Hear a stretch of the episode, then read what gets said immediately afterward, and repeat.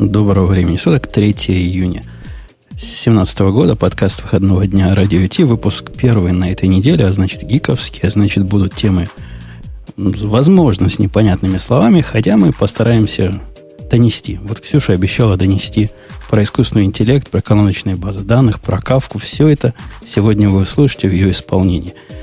Кроме Ксюши у нас отсутствует Грей. То есть Ксюша присутствует, а Грей отсутствует. Зато вернулся в семью Бобук.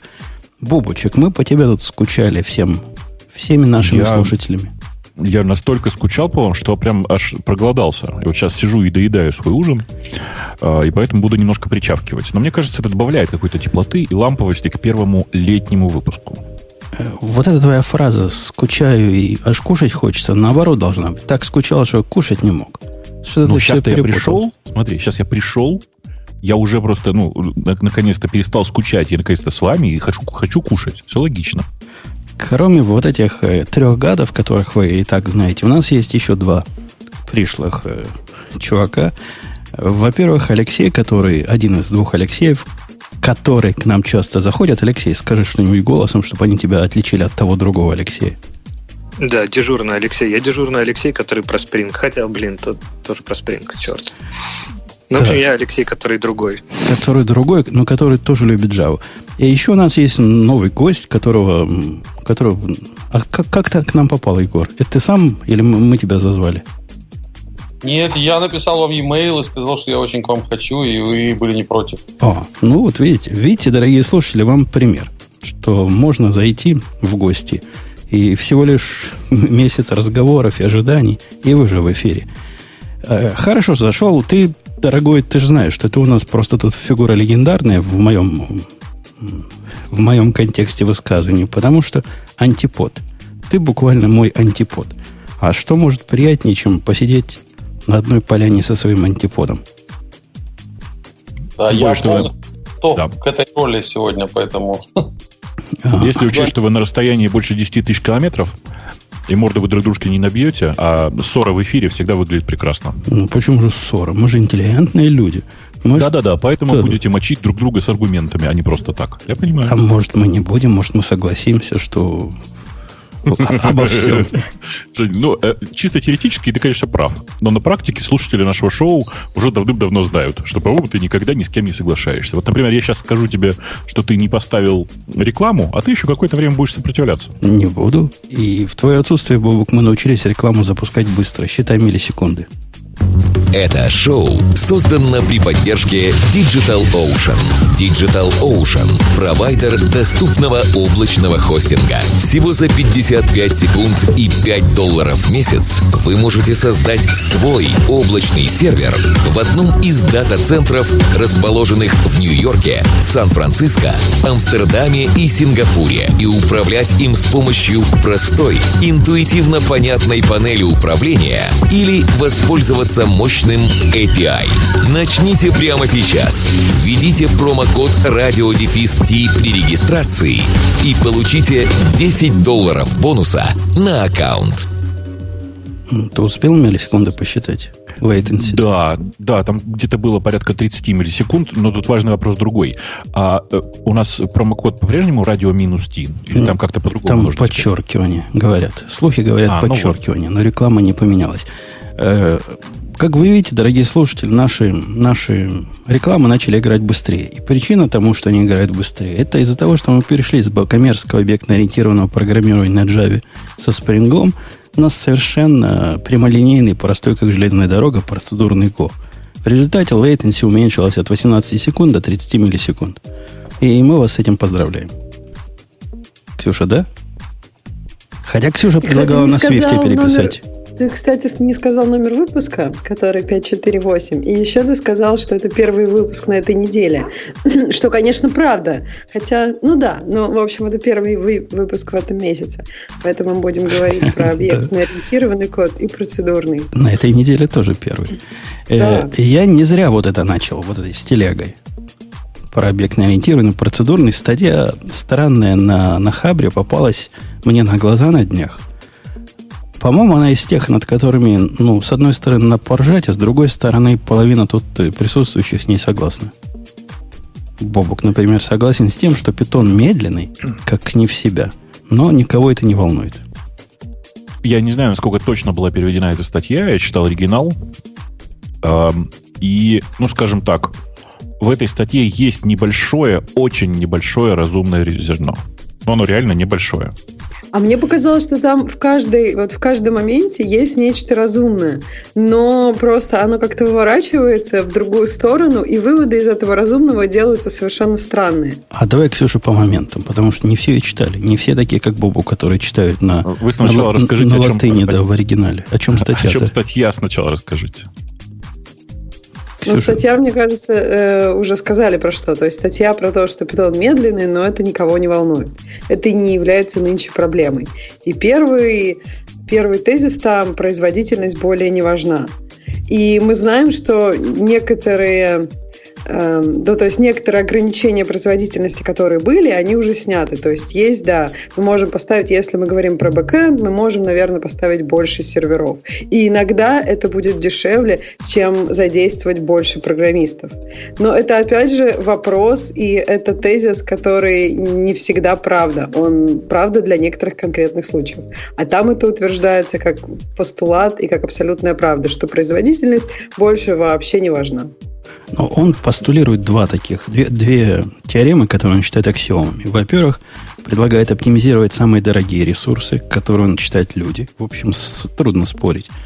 Во-вторых, он предлагает оптимизировать выполнение задачи, чем ускорение ее выполнения. То есть цель должна быть выполнить ее, как попало. А уж быстро, не быстро, это дело десятое. С такими тезисами даже трудно спорить, но я дам гостям поспорить. Кто из гостей согласен или не согласен? Я не согласен. Кого? В очередь, сукины дети. Кто первый был? Э, Егор. Егор был первый, да. Егор, говори. Я на самом деле согласен с... Вот вы начали это все рассказывать про эту статью. Я думал, что я с ней соглашусь. Но потом, когда вы завернули в сторону того, что надо просто выполнить задачу, то я вот категорически не согласен. Я на самом деле э, выступал э, две недели назад на Riga Dev Days. Была такая конференция в Риге, достаточно неплохая. И там у меня был доклад такой вступительный, на котором я эту же мысль пытался донести. Только звучало она меня, у меня иначе. Я говорил о том, что 20 лет назад компьютеры были э, супер дорогие. Я приводил следующие цифры. Я говорил, что 20 лет назад 1 гигабайт оперативной памяти стоил 1000 долларов.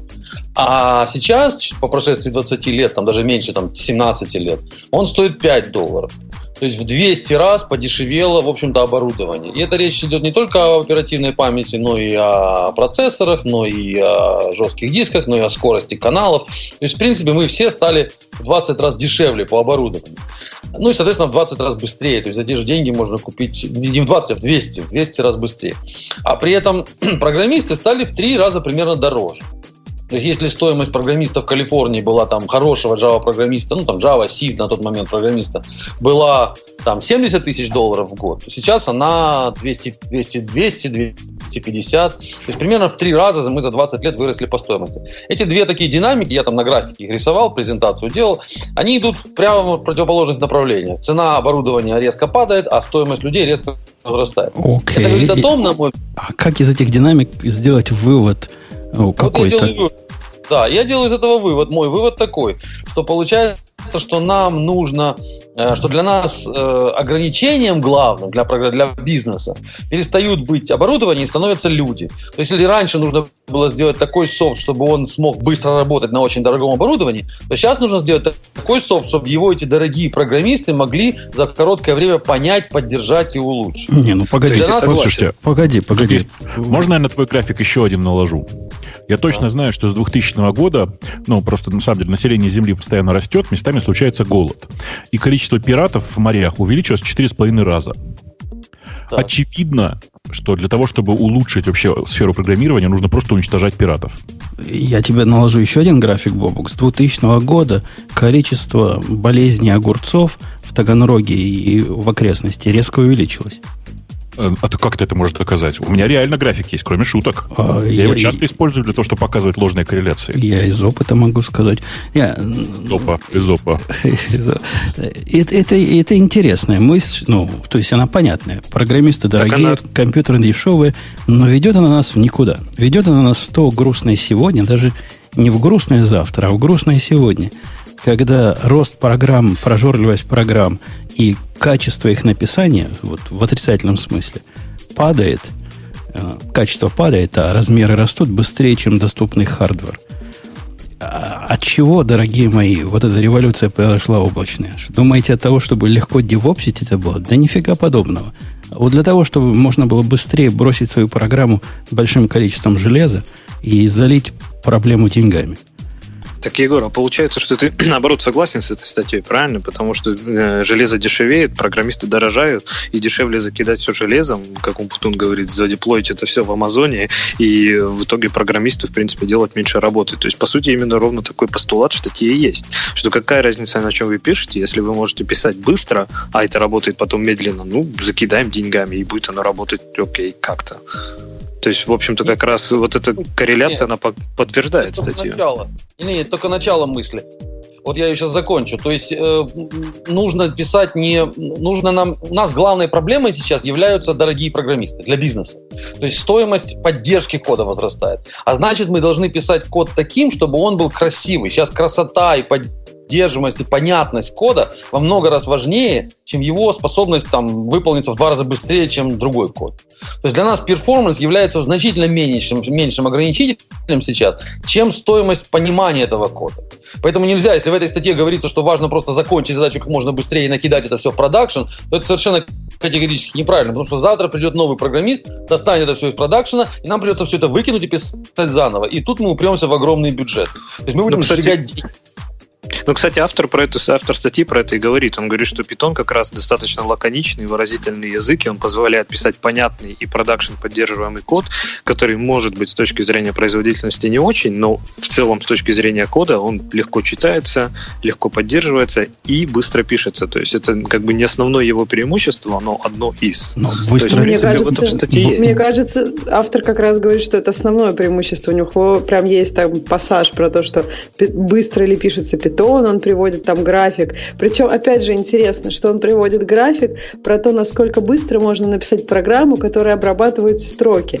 То есть такой узкий сегмент. И вот там Perl рулит, Python рулит, Java не очень, в два раза хуже, чем Python. Но из и этого, вот... опять же, он делает вывод, как бы экстраполирует, что все программы и любую задачу на Python будет в два раза быстрее решить. Ну вот ты, кстати, очень правильно сказал, он, он, по-моему, очень так постулатно это подает. То есть, типа, ну, мы все знаем, что динамическое программирование, ну, динамическая типизация, она лучше, чем статическая. Ну, все знают.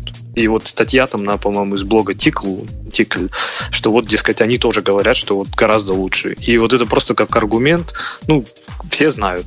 Ну, а окей. А, у меня, а у меня есть контрдовод. Все знают, буквально. Каждую собаку спроси, что в, на длительной перспективе поддержка программы вот такой замечательной динамической, э, она будет в 18,5 раз дороже, чем программы с строгой статической компиляцией. А мне кажется, он про поддержку вот не говорит. Мне кажется, он говорит как раз вот чтобы хоп-хоп и в production. А, нет, а тут про поддержку хоп -хоп. вообще ни слова. У него тут как бы проблема такая не стоит. Такое впечатление, что это такой, э, такой магазин, который по заказу пишет программы, а потом их не сопровождает. И вот для такого магазина, наверное, на питоне его способом хоп-хоп и в production самое оно. Ну, Но я не все под... питона, насчет сравнения питона и Java, потому что в Java инструментов для ужесточение контроля за качеством кода значительно больше. Это раз. Во-вторых, Java строго типизирована. Я тоже совершенно согласен с предыдущим оратором насчет того, что действительно строгая типизация и вообще строгий язык, он делает код более поддерживаемым. Чем меньше мы даем программисту средств для фантазии, чем меньше мы даем ему средств для креатива и создания чего-то того, что, ну, так сказать, свободы выбора, тем больше у нас получается, чем лучше у нас получается код, тем более он поддерживаем. Потому что следующий программист, который придет через год к этому коду, он его поймет легче, потому что там меньше инструментов, меньше средств, все более жестко, все более ограничено. Поэтому Java лучше подходит, чем всякие вот эти питоны, там, перлы и все остальное, на мой взгляд. Если Java еще ужесточить, будет еще лучше. То получится Go. Ты, ты как, как, как, как ты такие слова в рот берешь? Как из Java Go получится? Ты что?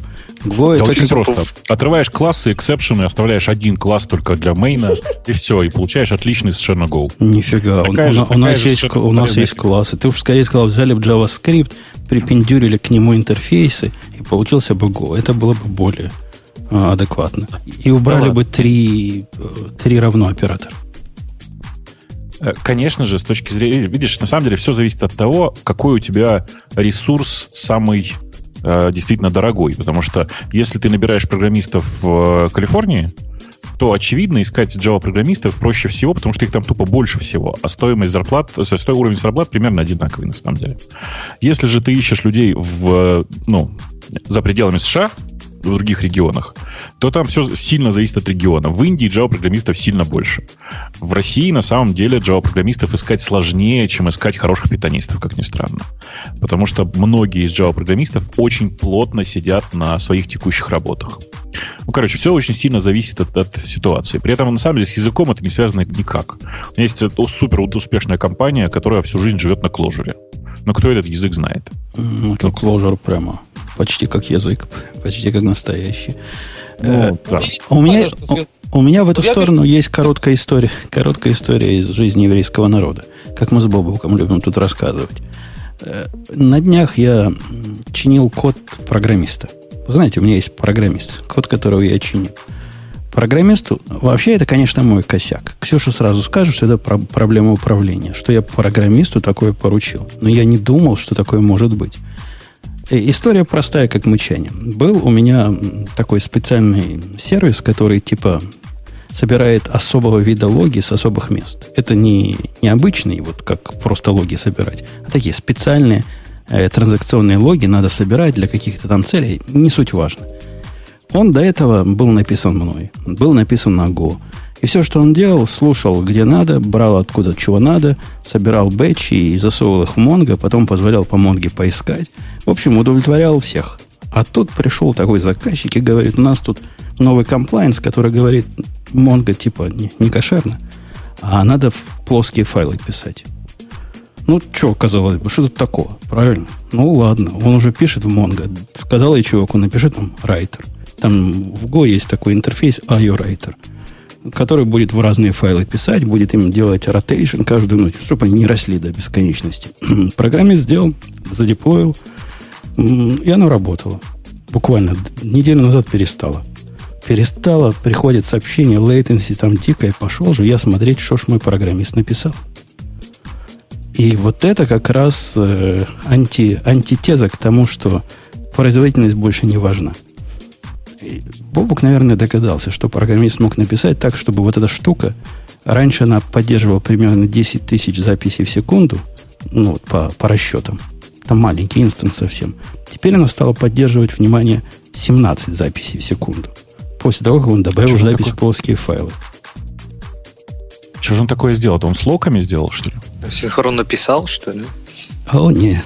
О, нет. Чувак подошел к этому делу. Я ж не зря упомянул, rotation надо ночью делать. А для того, чтобы делать rotation, надо знать про файл. Короче, на каждую приходящую запись наш красавец делает следующее. Открывает лог файл destination. Ставит позицию курсора на нолик. Перематывает, идет по этому файлу до конца, читая его по строчкам, для того, чтобы определить правильно конец последней строки. Ну, а вдруг сейчас ротейт надо делать, понимаешь? А он же, бедный, не сможет сделать ротейт в середине строки, если не дофлушал все до конца. После этого пишет в этот файл ровно одну запись. Закрывает файл. С каждым повторяет это заново. При том, что таких э, источников э, данных там много, там их сотни буквально.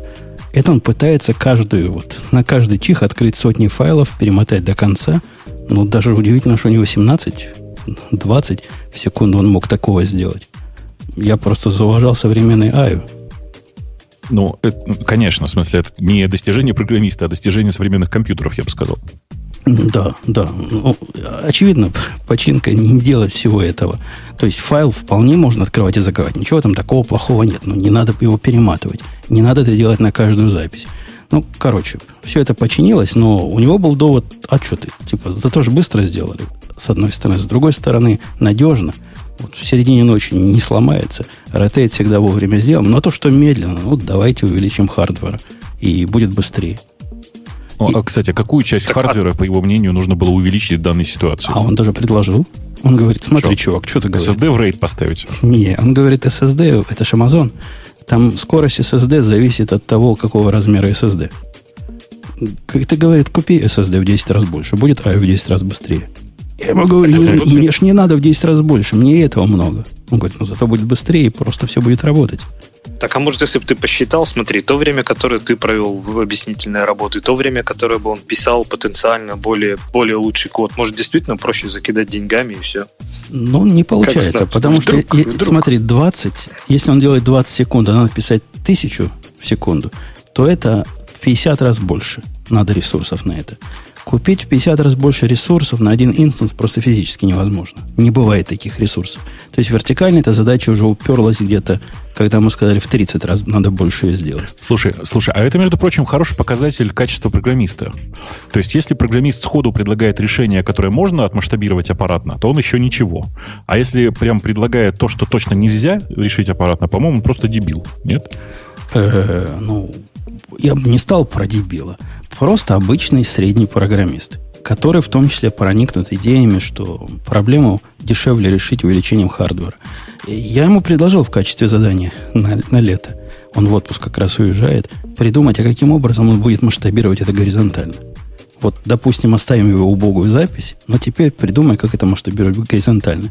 И я зуб даю. Решение для того, чтобы оставить программу медленно, но сделать горизонтально масштабируемым, будет раз в 50 сложнее, чем вот тут буферизированная запись и отсутствие дурацкого сика внутри. Ну, не сика, а отсутствие сика скорее, как у него было. Так что тут палка о трех концах. Программисты, да, ну, конечно, конечно, ресурс дорогой, но иногда лучше в программиста вкладывать, чем в железо, чтобы программиста подавить. Его результат воткнуть, вотк, воткнуть туда очередь, накидать инстансов, и все нормально. Ну, запишется через пару дней, подумаешь. Ну, вот видишь, что уже придумал шаг. То есть надо очередь какую-то воткнуть. Какие-то воркеры должны оттуда внимать. А, там станут разные вопросы. А как сохранить, например, транзакционность записи, которые должны вместе в, поряд... в определенном порядке э, отписываться? Раньше-то такой проблемы не было. Теперь такая проблема возникнет из-за новой асинхронности. Это интересное поле. В общем, сначала сделать плохо, а потом будем вокруг этого плохого красивую инфраструктуру наворачивать. Мне кажется, это вечная проблема развращения бэкэнд-программистов, у которых вообще есть возможность поставить больше серверов и так просто увеличить hardware. То есть, на самом деле, в текущей индустрии не во всех областях так можно сделать. Как я уже говорила, мы не можем поставить два айфона, я не знаю, в кластер, чтобы на нем scroll view скроллилось 60 фрейм per second. То есть, это пока невозможно, поэтому приходится решать проблемы и приходится платить за программистов. А, да ладно, ты, ты тоже вот прикидываешься, Ксюша. У вас там в мире андроидов, я знаю, я слышал, каждый код буквально в два раза больше процессоров впендюривают, в два раза больше памяти и в четыре раза дольше батарейку. Зачем они это делают? Да чтобы вот программистам вот таким жить было проще. Закидают дорогим телефоном тормознутую программу, и будет хорошо. Мне вот очень нравится, как в другом мире, в мире Nintendo происходит. Они выпускают относительно новую приставку, я сейчас про Nintendo Switch говорю, у которой, ну, аппаратные характеристики, они, мягко говоря, ну, как бы не очень свежие. И все знают, что они не будут ничего там апгрейдить, ничего. А ты можешь сейчас спокойно писать себе игры, которые через год вполне себе будут э, считаться нормальными и современными, потому что новые приставки они не выпустят за, за год. А, а мне понравилось твое вообще сравнение, Жени, про год. То есть тут мы говорим о программисте, который говорит, ну давай сейчас, вот сейчас докупим на Амазоне одной кнопочкой SSD. И ты сравниваешь это с тем, что, возможно, через год увеличится в два раза. Но все же придется поддерживать текущие телефоны. И сейчас люди до сих пор ходят с, с телефонами четырехлетней давности. И на них, ну надо же, чтобы как-то тоже работало, может, не идеально, но ты же хочешь, наверное, чтобы пользователь хоть как-то взаимодействовал с твоим приложением. Ну, так оно не работает. Стороны, наверное... Они, они дальше года не поддерживают. Что ты? Год Но, или с другой стороны, задач писать 10 тысяч файлов, наверное, тоже на айфоне нет, поэтому... То есть 10, 10 тысяч айфонов сваливаются на один сервер, но вряд ли 10 тысяч серверов сваливаются на один iPhone. Поэтому. Да, так что это ну, графические задачи могут быть достаточно тяжеловесными. Это как бы очень много пикселей, на которых тебе нужно очень быстро что-то менять. Э, следующим доводом он говорит, что скорость это единственная вещь, которая имеет значение, мол, это такой анти, антидовод. Он, ну, автор утверждает, что скорость это... Я, кстати, слышал уже вот эту мансу, что скорость это фича такая же фича вашей программы, как, например, не знаю, то, что она умеет считать циферки. А вот то, что она умеет читать быстро циферки, это ну, еще одна фича, которая может быть, может не быть опциональной. И вот он эту метрику всячески тут в пух и парах разбивает. Что, мол, ну да, одна из них. И я, кстати, тут согласен. Ну, не всему нужна скорость. Надо ими Мне кажется, есть трэш-холд, как в твоей задачке. То есть, если, например, ты ожидал бы от своего программиста, там, сколько ты сказал, тысячу, и он бы сделал 900 записей, я думаю, это бы в какие-то ну, некие приемлемые границы укладывалось. А если вместо тысячи он делает 17, то это уже не укладывается. То есть вроде как скорость и, это и фича, не, но не, меньше какого-то предела это становится блокером. Не, не согласен. Вот если бы у него было 900, я ему сказал, чувак, ты, ты что, охренел? Как ты можешь писать файлы со скоростью 900 записей в секунду, когда у тебя там типа SSD с последовательной скоростью записи совершенно фантастической? Ты пишешь последовательно, ну, по идее. Что с тобой не так? Если бы он сказал, я не могу 50 тысяч писать записей в секунду, я бы с ним действительно поговорил. А 900 это так же грустно звучит, как и 20. Нет, Слушайте, я помню, ну... ты просто сказал тысячу. Ты вначале вообще сказал 10 тысяч ты хочешь писать, потом ты сказал тысячу, потом ты сказал, что он пишет 17. Поэтому я не знаю, какой у тебя был expectation. У меня expectation понимаю, был, вот я гляжу на потолок и чувствую, что если в Монгу я без напряжения этой Монги могу писать 20 тысяч, ну 10-20 тысяч точно могу писать то ну, файлы он должен этого... писать как минимум столько же. По-моему, это разумное ожидание, нет? Просто тогда там не 50, когда ты считала, тогда 500 надо, ну, то есть тогда разница скейла должна была быть 500, а не 50, которую ты насчитал. Не суть. Ну, 50 ну, я кстати... вот в среднем по больнице посчитал для красивого числа. Я бы не сказал, что стоит ожидать от файлов такой же скорости, как от Монги. Там над Монгой работала, не знаю, команда инженеров сколько-то лет, чтобы как раз оптимизировать ее на запись. Под... То есть она же там... Подожди, подождите. Не могу молчать. Это, это, все это, это какое-то проникновение джавовской мистики в наш мир. То есть Монго как-то фантастически быстро умеет писать фантастически быстрые особые специальные файлы. И нам, программистам, обычно вот такое в воду недоступно. Такой только Spring, например, умеет делать, а мы сами не потянем. Женя, Нет, ты сейчас кого, кого обманываешь-то? Оно файлы пишет в один поток. Во-первых, во-первых, нет. То есть она уже давно не пишет. В версии, с версии, по-моему, 3.2 она умеет писать э, одновременно в несколько разных коллекций, если разные, мы говорим про разные, разные да. коллекции. В разные коллекции, да. Но так в одну коллекцию она пишет в один поток. С новым движком только, по-моему, да, с этим с White Tiger. Да, да, да, но это уже давно. А во-вторых, ничего мистического в мире не бывает. Наши слушатели должны понимать, что если вот эти чуваки умеют писать файлы, причем они не пишут чисто в append, у них же там сложнее. У них есть append log, из которого, в который что-то добавляется. Вот это аналог вот того файла, который я хотел программиста заставить написать. Кроме того, они должны уметь индексы, которые не 100% в памяти в этот момент – Кроме того, они должны зафлошить время от времени, потому что у нас там вот стоит такой уровень консистентности, чтобы ну, хоть какие-то данные когда-то сохранялись. Нет, это, это, это мистика. Если Mongo умеет 20 тысяч делать, то программа должна уметь на этом же сервере делать 20 тысяч вообще без вопросов. Ну, если просто этого не было в условиях задачи. Если позволяется написать такую же конструкцию, в смысле, с одним тредом, который пишет, например, или с несколькими, ну, которые, ну, короче, ты, ты понимаешь, то, конечно же, никакой проблемы нет. При этом, конечно... Периодически, да. Да, но при этом нужно, конечно, конечно, нужно понимать, что действительно Mongo пишет э, огромное количество другой дополнительной информации, она переиндексирует на лету, она действительно там, типа, вообще перестраивает индексы иногда в процессе. Э, и, ну, и всякое такое. То есть, конечно, написать в плоский файл должно было быть быстрее, причем прямо из коробки, прям сразу. Кстати, в этом примере я увидел, это тоже популярная новость была на прошлой неделе. Какой-то чувак написал статью, почему э, LA это плохой, и вообще загрузка процессора это плохой показатель, который ни о чем не говорит. На этом сервере был LA совершенно ну, сумасшедший. Из-за того, что оно все там стояло, ждало на IO. Я не знаю, что он там делает в этих айдлах, когда он на аю ждет. У чувака что программа делает, если делаешь что. Но смотришь на CPU, CPU у всех по нулям. Прикинь? А переключает контексты как не в себя. Просто рубят. И там на двухпроцессном сервере LA было около 10. Ни о чем не говорит. То есть вот эта циферка не говорит ни о чем. Пока я не понял, что он там на аю лупится постоянно. Mm. Невозможно было этой циферке придать какой-то смысл. О чем сейчас я пытаюсь понять, э, есть ли в этой статье, которую мы обсуждаем, хоть какое-то разумное зерно? И, ну, я просто его пока не нахожу. Ну вот в контексте... Там много их, они маленькие, но они как бы выводы из них неправильные делаются. Вот, например, там есть пассаж про микросервисы. И что он говорит? Вот все компании, например, там Amazon, Google, Netflix, они используют микросервисы. И это замедляет их работу. Давайте также использовать языки, которые замедляют нашу работу. То есть он не говорит про то, что эти же компании, там Amazon, Google, не так активно используют Python, например. Нет, он нет. Об этом не говорит. И, и, он говорит и та, и другая что компания супер, супер много использует Python. Это второй Ну, язык после Amazon- Java. Amazon, Amazon тоже? это чистая Java. У них очень много Java. По сравнению с Python, Да, безусловно. Java на- просто... на, три порядка, я думаю, Java больше в Амазоне. Я, Я, думаю, спорю. больше.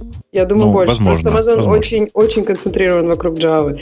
И ну, Google, у Google есть огромный сервис YouTube, мы все знаем, который на питоне, и который, ну, насколько я вижу последние статьи, они, по-моему, не очень рады, что они на питоне.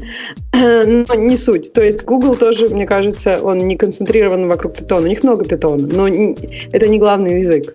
И они его Так не них- пропагандируют, используют нет, все. они- они его довольно активно пропагандируют, но вообще, что пропагандирует Google, как известно, в отношении языков, понять невозможно.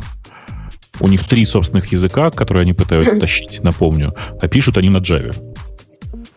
Ну, то Э, есть, ну, Ну, C++ у них еще, ну да. на самом деле. Надо тут, э, надо тут добавить, что пассаж про микросервисы, он немножко комичный. Он мне напомнил, как... э, Вы слышали вот эту историю, тетка, которая с отрезанной головой Трампа тут бегала у нас? Эм, Или ваши новости, Бобок, не донесли? Комеди- Расскажи. Комедийная, Даже я про это комедийная тетка с канала CNN. Она там ведет всегда Новый год. Ну, она такая не очень молодая, но это не проблема. Все мы тут не мальчики и девочки. Но она не смешная. И вот она для смеха сделала такой муляж отрезанной головы, кровавой, окровавленной, Трампа. И показывала ее там на своих фоточках. И тетку теперь, значит, схватили за хвост, говорят, ты что, с ума, с ума сошла? Что это, такое? что это было? Где тут смеяться? В каком месте тут юмор? И она, А. ви- видя своей защиты, сказала примерно, как чувак этот говорит про микросервисы. Я к чему вспомнил. А- Она сказала, вообще, это я, конечно, неправильно поступил, но на самом деле это он виноват. Это он виноват, это он плохой белый гай, а я, значит, всего лишь рыжая юмористка. И, и в- рыжая Ры- Кэти Гриффин, да? Да, да, да, да. Кэти Гриффин. Ага, хорошо. Понятно. И в этой же статье про микросервисы автор говорит, вот, мол, микросервисы, они для чего сделаны? Для того, чтобы все медленно было. И все равно все их делают. Они, дорогой автор, сделаны не потому, что все медленно, не для того, чтобы сделать все медленно, а потому, что все медленно и так. Из-за того, что все медленно и так, программисты типа моего вот этого программиста становятся перед задачей, а как же это горизонтально смасштабировать? В эту сторону микросервисы реально помогают закидать проблему деньгами. Но это вовсе не причина и следствие. Вы, вы поняли Да. мою сложную мысль. Да, да. Э, окей, процессор не является узким местом, все упирается в CPU, ТРПР. Тут он много-много-много-много-много себя повторяет. Ну, э, на самом деле процессор не является узким местом, местом это довольно правда, довольно большая правда для большинства сервисов. Сейчас, по крайней мере, насколько я вижу. Э, Важнее действительно IO, действительно важнее там, я не знаю, что еще такое вспомнить. Работа с сетью, с сервисами удаленными и так далее. Но, конечно же, это не, означает, что про CPU можно не думать.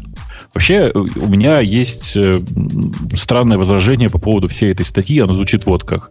Статья называется «Питон это медленный, а мне как бы пофиг». Так вот, питон это просто немедленно. В этом проблема-то. Ну, во- есть- Во-первых, это медленно. Ну, что Ну как? немедленно? Ну, Ну, по ну, сравнению с чем? Женя, по сравнению с чем? Э, Не, это не по сравнению с чем, а по сравнению с какой задачей. Если у меня задача есть, которую мне пришлось которую очень дешево э, вертикально масштабировать. Бывают же такие задачи, которые вертикально масштабируются дешево, а горизонтально масштабируются дорого. То для такой задачи ни один разумный человек питон не будет использовать. Для этой задачи разумный человек в виде меня написал код жутко оптимизированный, в котором стоит комментарий «не трогайте, не улучшайте». Тут все, все такты просчитаны. И за это моя задача делает вот эту свою, свое вычисление в 20 раз быстрее, чем ближайший конкурент. Все я так. написал бы ее на питоне, что бы я лапу сосал. Еще раз, все так, и писать такой код нужно на плюсах. А, и, и я не уверен, что здесь Java чем, чем-то бы как-то помогла. А, Я на Go писал с Ну. включенным garbage коллектором.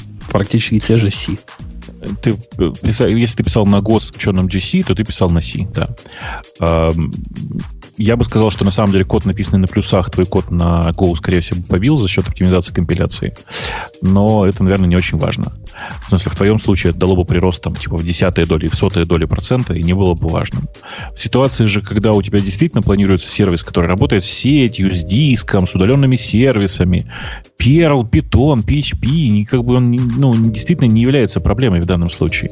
Ты можешь писать на чем угодно. У тебя вопрос в том, что ты писал достаточно быстро и достаточно на, на достаточно гибком средстве.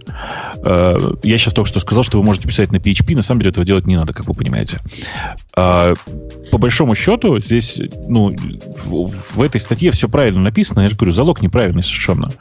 Э, Нет такого, такой позиции, что э, скорость не важна. И нет такой проблемы, что питон медленный. Он, ну, там, не знаю, какой пример привести. Он во многих ситуациях не сильно медленнее Go, если медленнее.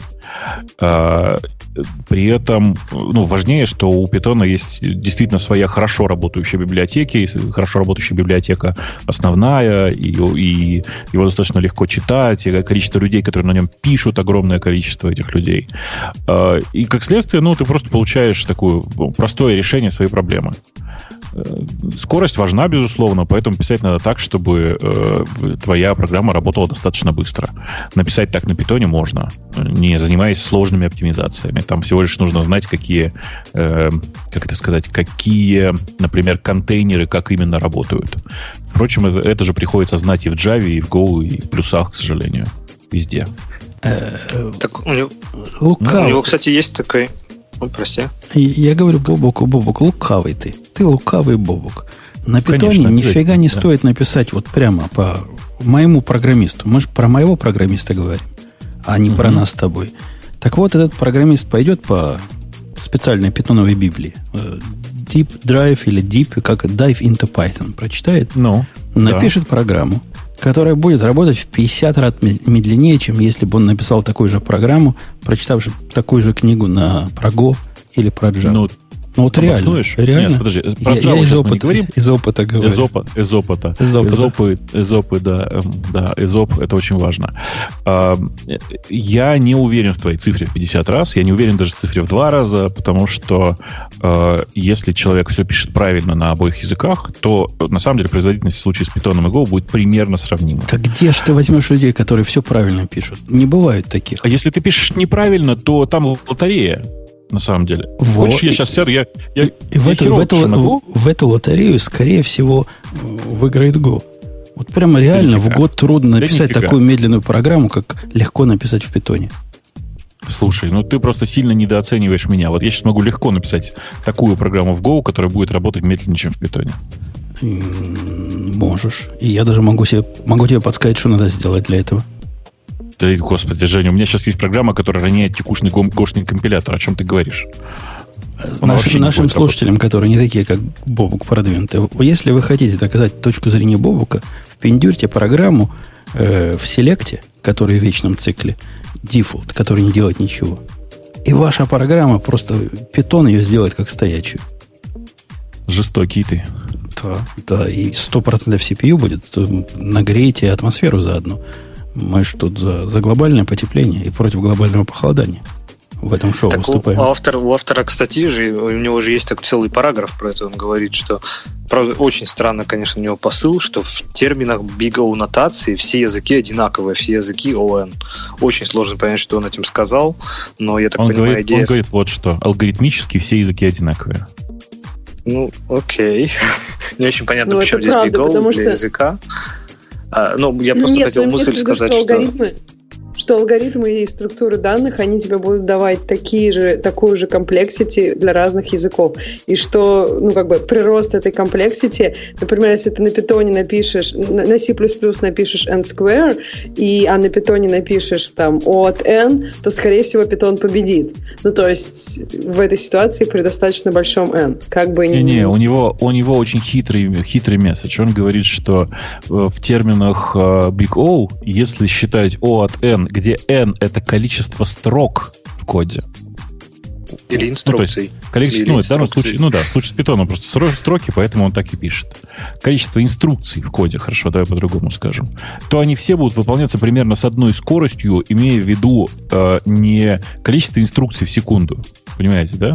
А именно с точки зрения оптимизации, с точки зрения количества, вы- количества инструкций, необходимых для, для выполнения задачи.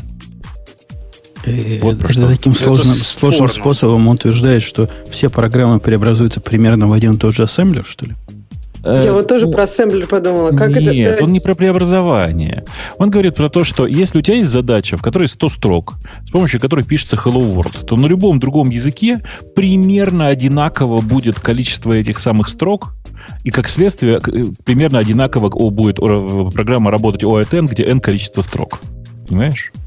Э, При этом это уже неправда, что, вот что важно, при этом уже неправда в слу- в случае компилированных языков, потому что э, компиляция происходит преобразование, на самом деле, из одного языка в другой. Э, и ну, мы все знаем, как работает э, оптимизация. Э, Очень легко показать это на примере пустого цикла, в, э, там, типа, готового пустого цикла. Э, Любой плюс, плюсовый компилятор с оптимизацией даже O1 выкинет просто этот пустой цикл к чертям собачьим. Go, кстати, так не делает, если я правильно помню. Не, ну что, он умеет инлайнить кое-что. Кое-когда, и кое-как. Хотя, конечно, Инлайнить не означает выбросить пустой цикл, Женя. он умеет и делать такое. Но не во всяком случае. Ну, то есть не в каждом отдельном случае. Иногда там, там зависит от того, есть ли убегание, нет ли убегания, там, там свои заморочки. Ну, Но, конечно. В принципе, но- он умеет это делать. Ну, повторюсь еще раз, просто этот, этот посыл, он не просто э, неточный, он неправильный. Ну, в смысле, он прям напрямую, он ошибочен. Да. Э, да. Он заканчивается просто тем, говорит, что в принципе выбирать язык, чтобы он был быстрый изначально, это, э, как он говорит, ультимативная форма преждевременной оптимизации, которой, как известно, заниматься ни в коем случае нельзя. Но опять же, здесь быстрый в, ка- в кавычках, и мне кажется, здесь вообще интересный вопрос такой, а что значит быстрый? То есть, если задуматься, там, питоном пользуются сотни, тысячи, миллионы людей. И мне кажется, это ну, естественный процесс развития любого языка, когда э, разработчики языка, они реагируют на запросы комьюнити. И мне кажется, просто находится какой-то баланс. То есть между, ну, то есть Python достиг такого баланса, когда он достаточно быстрый, чтобы всем этого было достаточно, ну, чтобы всех это удов- удовлетворяло большую часть, и на это инвестировать, в общем-то, сил и ресурсов больше нет большого смысла. Слушайте, да, о, о чем, о Поэтому- чем мы говорим? Питон, который люди, большая часть людей используют, это CPython, он, напомню, э, интерпретатор. И с точки зрения скорости работы интерпретатора, он, очевидно, один из самых быстрых интерпретаторов, которые сейчас есть для нормальных полноценных языков. Э, При этом, если использовать компиляцию, даже если just-in-time компиляцию использовать через PyPy или прочие другие системы, то он в любом случае скорости Go не уступает. То есть ты можешь посмотреть с PyPy и получить тот же самый результат, что и с Go. Это так лукаво. Но вот это, это, Ну, это, это, это, спо- Ну, нет, это это- способ это как автора. раз- Да, да, действительно, если мы в какой-нибудь примитивную Hello World э, уровне задачи, то, скорее всего, в обоих языках по умолчанию получим примерно одинаковую скорость. Но кого Hello World интересует? Нет, нет, Жень, ты просто не видел, как работает PyPy. PyPy это полноценный, типа, он выглядит как just-in-time, а на самом деле это прекомпиляция. И получается, в общем-то, нормальный нативный код, по сути. И работает он с примерно той же скоростью, что и Go. В Go есть некоторое количество интересных оптимизаций для разных кусков. Там он может выиграть. Ну, например, при написании типа однопоточного сетевого приложения на гринтредах, ну, в смысле, на карутинах. При этом, если ты пишешь э, на PyPy с учетом его работы с карутинами, то, конечно, ты получишь такую же скорость. Ну, То есть... э? Мой-то посыл больше был в том, что получается, что если бы вот эта критическая, ск- ну, не критическая, высокая скорость PyPy и все его преимущества карутинности были бы ключевым преимуществом языка, и они бы были нужны всем в сообществе, то есть скорость прям вот им всем бы была нужна, то я думаю, что весь Python бы бы просто дружно собрался и побежал бы на PyPy, и стали бы дружно его допиливать, он бы там уже 3.6 поддерживал, все бы было здорово. Но раз получается, что да, он есть в своей отдельной нише, он выполняет определенные задачи, но вот широким массам он в принципе не нужен. То есть скорость питона для большинства ее достаточно. Для а, большинства задач, которые решаются на питоне. А, а, да. я, а я, Бобок, тебе скажу вот что. Хотя, конечно, я подставляюсь. С моей точки зрения человека, который нежно любит питон, вот я нежно его люблю. Я, я его люблю почти, как я люблю тебя. Представляешь, как нежно. Мне кажется, а питон... кого ты любишь больше, папу или маму? Питон да, но... неподходящий язык для написания таких проектов, где встает вопрос о том, кто быстрее, кто не быстрее. Проект, который больше трех страниц кода, лучше не писать на питоне вообще никогда, вне зависимости от скорости получения результата. Ну, нет, я с тобой не готов согласиться. Ну, подожди, вот смотри, я просто приведу пару примеров. YouTube и Instagram. Это два сервиса, которые были написаны на питоне. Я не уверена, что сейчас эти сервисы рады, когда у них совсем другой этап жизни, но я не уверена, что если бы они были написаны на чем-то другом, они бы смогли там двигаться так быстро. Это, мне даже это кажется грустный факт, но просто питон действительно хорош для каких-то определенных а задач. А если бы они на ноде написали на PHP, может, они бы еще быстрее. Но это же не означает, что JavaScript и PHP хор- хорошее средство для написания сложных систем. Не, вот не понял. Же, а, а, объясняю, объясняю, объясняю, поясняю. У меня было одно время несколько относительно сложных, ну, прямо не очень сложных, ну, относительно сложных, то есть в районе там 2000 строк кода и больше э, системок, написанных на питоне. При этом питон я, в общем, знаю. И, в принципе, программисты у меня тоже питон знают.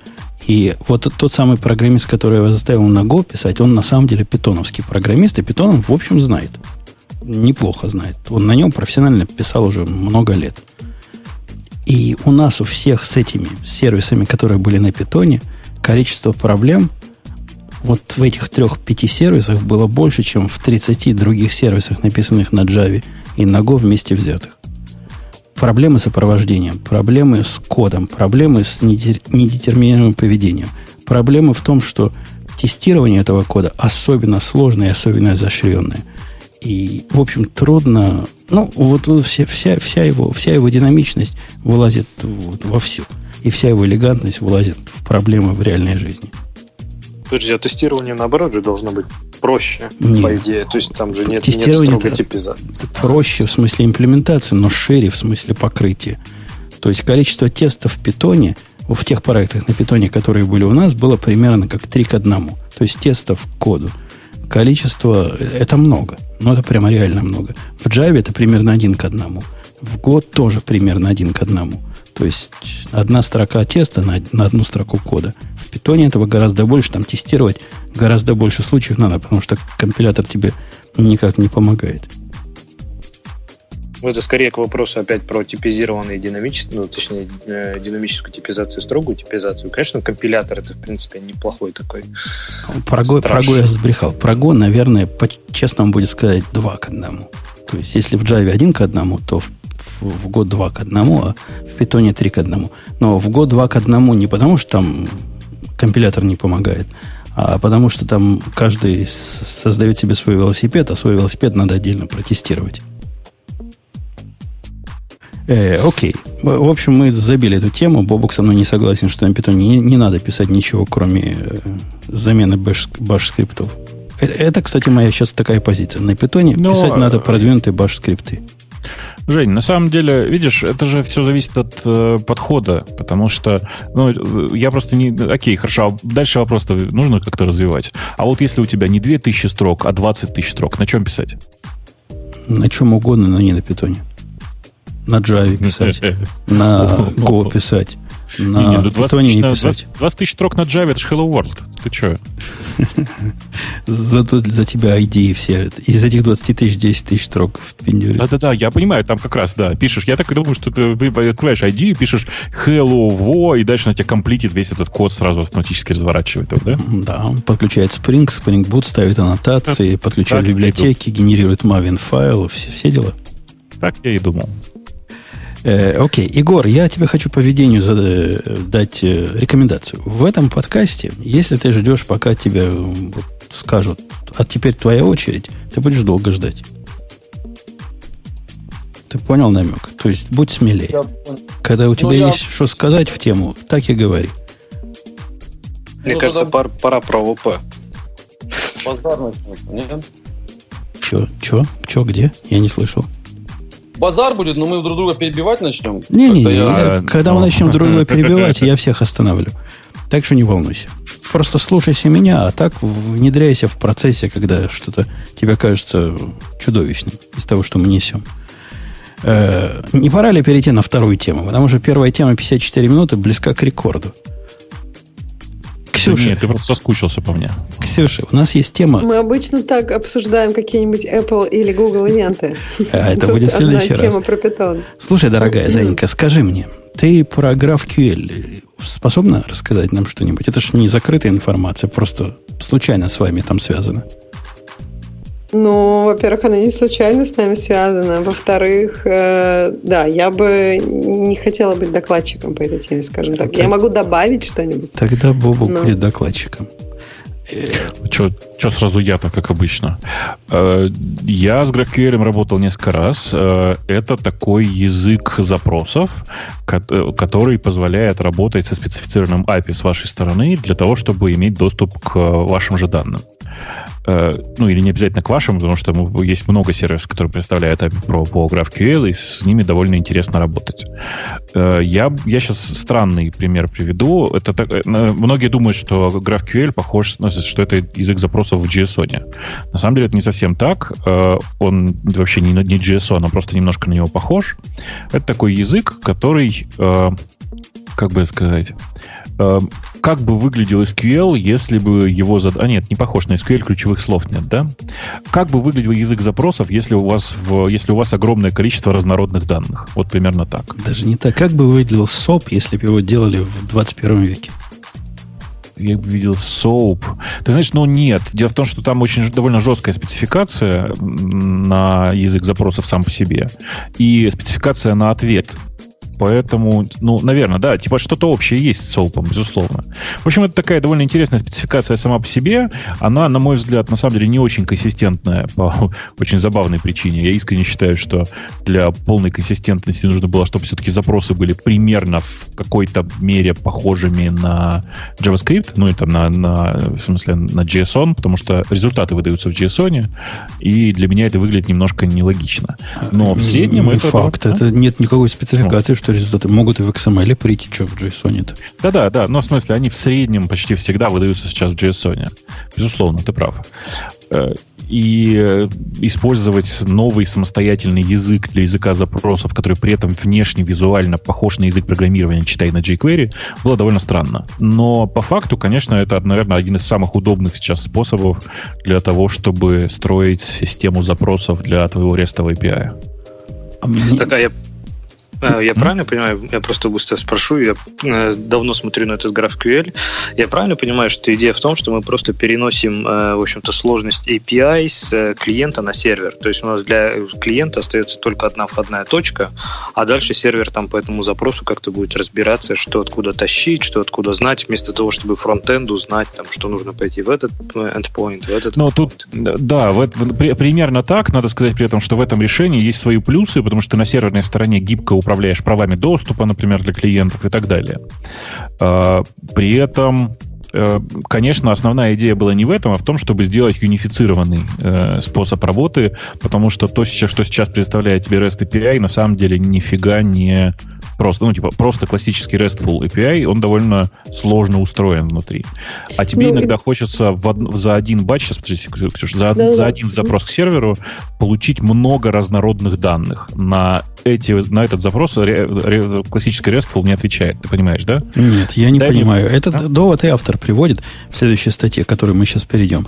А повод к этому, к тому, о чем Бобук все тут разговаривал, это к тому, что следующая версия чего? GitHub, да, будет? Его API будет GraphQL. Она только GraphQL или будет в дополнении вот эта версия 4 API? Там непонятно, но мне кажется, что они со временем выключат э, третью, а это значит, что у нас останется только GraphQL на, э, как сказать, на чтение, на чтение данных. В статье, в которой вот я сейчас ее выбрал, в которой автор объясняет, один из авторов объясняет, что за, что за GraphQL такой, он приводит такой же довод, как ты, Бобук. Вот мне надо взять 500, 500 комментариев к 500 разным э, айдишникам. Что ж мне теперь 500 рез запросов посылать? Это же непорядок. Это какой-то ложный подход. А, собственно, если он сделал, если у него по бизнесу, по бизнес-логике запросы свя- должны собирать э, комментарии к 500 э, сущностям, почему он сделал их атомарными? В каком месте REST написано, что нельзя сделать запрос, который будет дай мне комментарий и вот для такого списка айдишников. Это, чем это не REST будет? Не-не, это REST, конечно, будет. Просто у GitHub сейчас не так. Там, на самом деле, логика чуть более сложная. Там у GitHub сейчас действительно оставлено, ну, по сути, на каждый дополнительный э, запрос э, даже одного типа ресурса, ну, ты должен прямо отдельно обратиться отдельным гетом или там в зависимости от отдельным постом, если ты хочешь их создавать. А, так сделано еще и... Ну, нужно еще понимать, что у GitHub, как у многих других популярных API, есть лимиты. И лимиты считаются по количеству запросов. Э, как это будет с query я не понимаю, потому что, ну, типа, видимо, какие-то очки придется начислять. Или, э, наоборот, query будет сам по себе балансировать и выдавать тебе результаты с максимально доступной тебе скоростью, условно говоря. То есть вопрос с лимитами вообще очень сильно открытый для гитхабового, э, гитхабового языка запросов. Э, при этом в случае с гитхабом он приводит плохой, плохой пример. Если тебе нужны одна, ну, одинаковые, одинакового типа ресурсы, то, конечно, нет никакой проблемы. Ты запрашиваешь, типа, перечислением айдишников и получаешь нормальный результат. И больше того, кстати, у GitHub это, по-моему, работает. А вот если ты запрашиваешь разного типа ресурсы, то почему тебе нужно делать для этого несколько отдельных запросов? А почему тебе нужно для этого делать несколько запросов? Почему у них API так? Если у тебя твоя, твой бизнес-домен такой, который требует, вот мой бизнес-домен, например, я не знаю про GitHub, мне необходимо в ответ на запрос, у меня клиент UI. Я знаю, что этому клиенту очень часто, ну то есть практически всегда, необходимо вот это данные, а рядом с ним данные вот этого справочника, а рядом с ним данные из того справочника. Как, на кой черт я буду делать из этого четыре запроса? Почему мне не сделать один запрос, который вернет композитную модель? Конкретный под вот этот запрос. Зачем мне городить свой DSL, свой специальный язык для того, что я и так знаю, мне уже надо. Ну, я напишу REST endpoint для этого, который будет называться там, дай мне кейс э, с деталями. И он вернет ему кейс в виде поддокумента детали, в виде поддокумента референса, в виде поддокумента, все, что надо в виде других поддокументов. Что я делаю не так? так мне а кажется, я... да, мне кажется, ты сейчас все время забываешь, что э, в большинстве случаев внедрение какого-нибудь GraphQL или любого другого языка для запросов или, или ответов э, начинается со слов «давайте сделаем так, так красиво будет». Понимаешь? А я, я даже красоты не а очень я... вижу вот, вот этого решения. Это решение практически, если бы мы с тобой писали REST API и сказали, что-то нам как-то сложно писать вот это много эндпоинтов. Давайте напишем один. Назовем его post slash. И в этот post slash в виде команд будем такой, договоримся о формате JSON, который мы туда засунем. И им опишем, что мы, собственно, хотим брать. Напишем два. Один пост, один put. То есть одним постом будем брать, а путом будем записывать. И вот вы получите ваш GraphQL в результате. Просто так, стандартизировать а вот бади. Да другой вопрос. То есть помнишь, Умпутун, ты когда-то говорил, что вы придумали на работе там решение, что прям монговский запрос приходит с клиента, и он там, в общем-то, идет напрямую, ну, не напрямую в базу, но идет там в базу. То есть, по сути, это и был GraphQL, правильно? Был формат запроса, дай мне любые данные, но ничем хорошим это же не закончилось, правильно? То есть, мне сам подход кажется странным, что давайте дадим клиенту возможность забирать то, что он хочет, то, как он хочет, а дальше на сервере что-нибудь как-нибудь придумаем. То есть, мне кажется, опасность здесь в том, что тогда слишком много ответственности делегируется клиенту. То есть клиент решает, что и как ему вернуть. И мне кажется, что это, в общем-то, не его ответственность знать, что и как возвращать. Он должен, ну, у него есть фиксированный API, куда он может ходить, он знает фиксированный ответ оттуда, и там действительно могут быть сложные ответы с разными типами данных комбинированными и так далее, но их все равно конечное количество. То есть нам не придется на сервере предусматривать все возможные варианты всех возможных запросов, которые пришлет клиент. Не, мне кажется, и... ты не прав. GraphQL, по-моему, не про это. Пусть Ксюша меня поправит. GraphQL это типа такая хипстерская форма делать RPC с описанием протокола на обоих частях в таком почти понятном э, вот этим поколению 2000 почти JSON. Но по сути ты описываешь, э, ты вызываешь функции на стороне сервера, а не говоришь серверу, дай мне что, не знаю что. То есть не посылаешь ему сырой запрос. Это такой настоящий DSL. Если ты пишешь функцию там внутри своего э, там юзер в скобочках чего-то, чего-то, то эта функция не преобразуется автоматически со, на стороне сервера в SQL команду, а просто, видимо, будет. Я не, не видел ни одной рабочей библиотеки для бэкэнда. Кстати, а, это тоже о многом говорит. Ни одной нормальной библиотеки, во всяком случае для Go, для GraphQL пока нет. Они все в состоянии либо альфа, либо заброшены, либо пилили, не допилили. Как-то это сложно, сложно реализовать. Вот я так понимаю, вот это user ID 1 будет со стороны бэкэнда Э, привязываться к вызову функции со стороны, или класса, или метода, или чего-то со стороны сервера. Да, Ксюша, ты кашляла, говори. Uh, ну, я согласна с тобой, что это DSL и, и что это еще один уровень абстракции поверх просто, простых рест запросов. И идея, чтобы вот как бы Основная идея, да, передвинуть Complexity от клиентов на сервер. Почему мы это хотим? Потому что клиентов много, как минимум там несколько мобильных приложений, iOS, Android и Web. И мы не хотим реимплементировать вот эту Complexity каждый раз на каждом клиенте. Мы хотим, чтобы сервер мог быть ответственным за все, что необходимо. Глобально, конечно, ты в принципе можешь сделать э, один уровень абстракции э, реста поверх другого, другого уровня абстракции реста, правильно? Ну, то есть ты можешь сделать как бы запросы э, как, такие по одному и поверх запросы, которые там бачат что-то. Но это подход, который может быть немножко с другой стороны, когда у тебя следующий уровень абстракции, он на, представляет себе отдельный DSL, когда ты можешь выразить это, может быть, немножко более declarative. Но глобально, да, это ну, в принципе, вот этот подход, который ты объяснила, где из одного настоящего рез запроса делается миллион конкретных рез запросов там внутри системы, он уже есть. Он называется API Gateway, это известный паттерн. То есть ты ставишь впереди такой консолидатор, который понимает вот эти специальные запросы, которые в твоем конкретном бизнес-домене, и переводит их в конечные запросы ну, как надо. То есть, если у тебя сервер только по одному user ID умеет давать, вот так он, так его молотком прибили, один user ID, а список user ID нельзя. Ну, ставишь перед ним вот такой API Gateway, и он тебе поможет. И не надо сложность переносить на клиента. Понятно, что клиента не надо просить на каждую строку. Если бы я нашего клиента просил на каждую строку, теперь сделай отдельный вызов, а по результатам этого вызова сделай вызов на каждый кейс и на каждый комментарий, то это было безумие. Ну так, и, наверное, этой штуки тоже безумно можно написать. На самом деле у GraphQL есть много положительных моментов. Например, в твоем случае ты вот описывал свою, по сути, проксю перед, перед Mongo для клиентских устройств.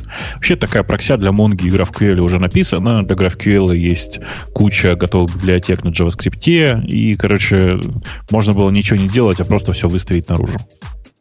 Это стрёмно. Знаешь? Это стрёмно, потому Почему? что... Почему? Потому что тебе придется... Эта прокся должна быть умная она не может быть общим решением.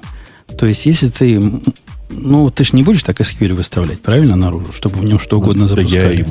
Я, я и Монгу наружу через клиента не буду выставлять. Что, я дурак, что ли? Ну, Монгу, например, есть иллюзия, что можно find запросы безопасно выставлять, которая тоже является иллюзией, потому что и в Монге можно определенным образом, как это слово называется, вот эти инъекции получить.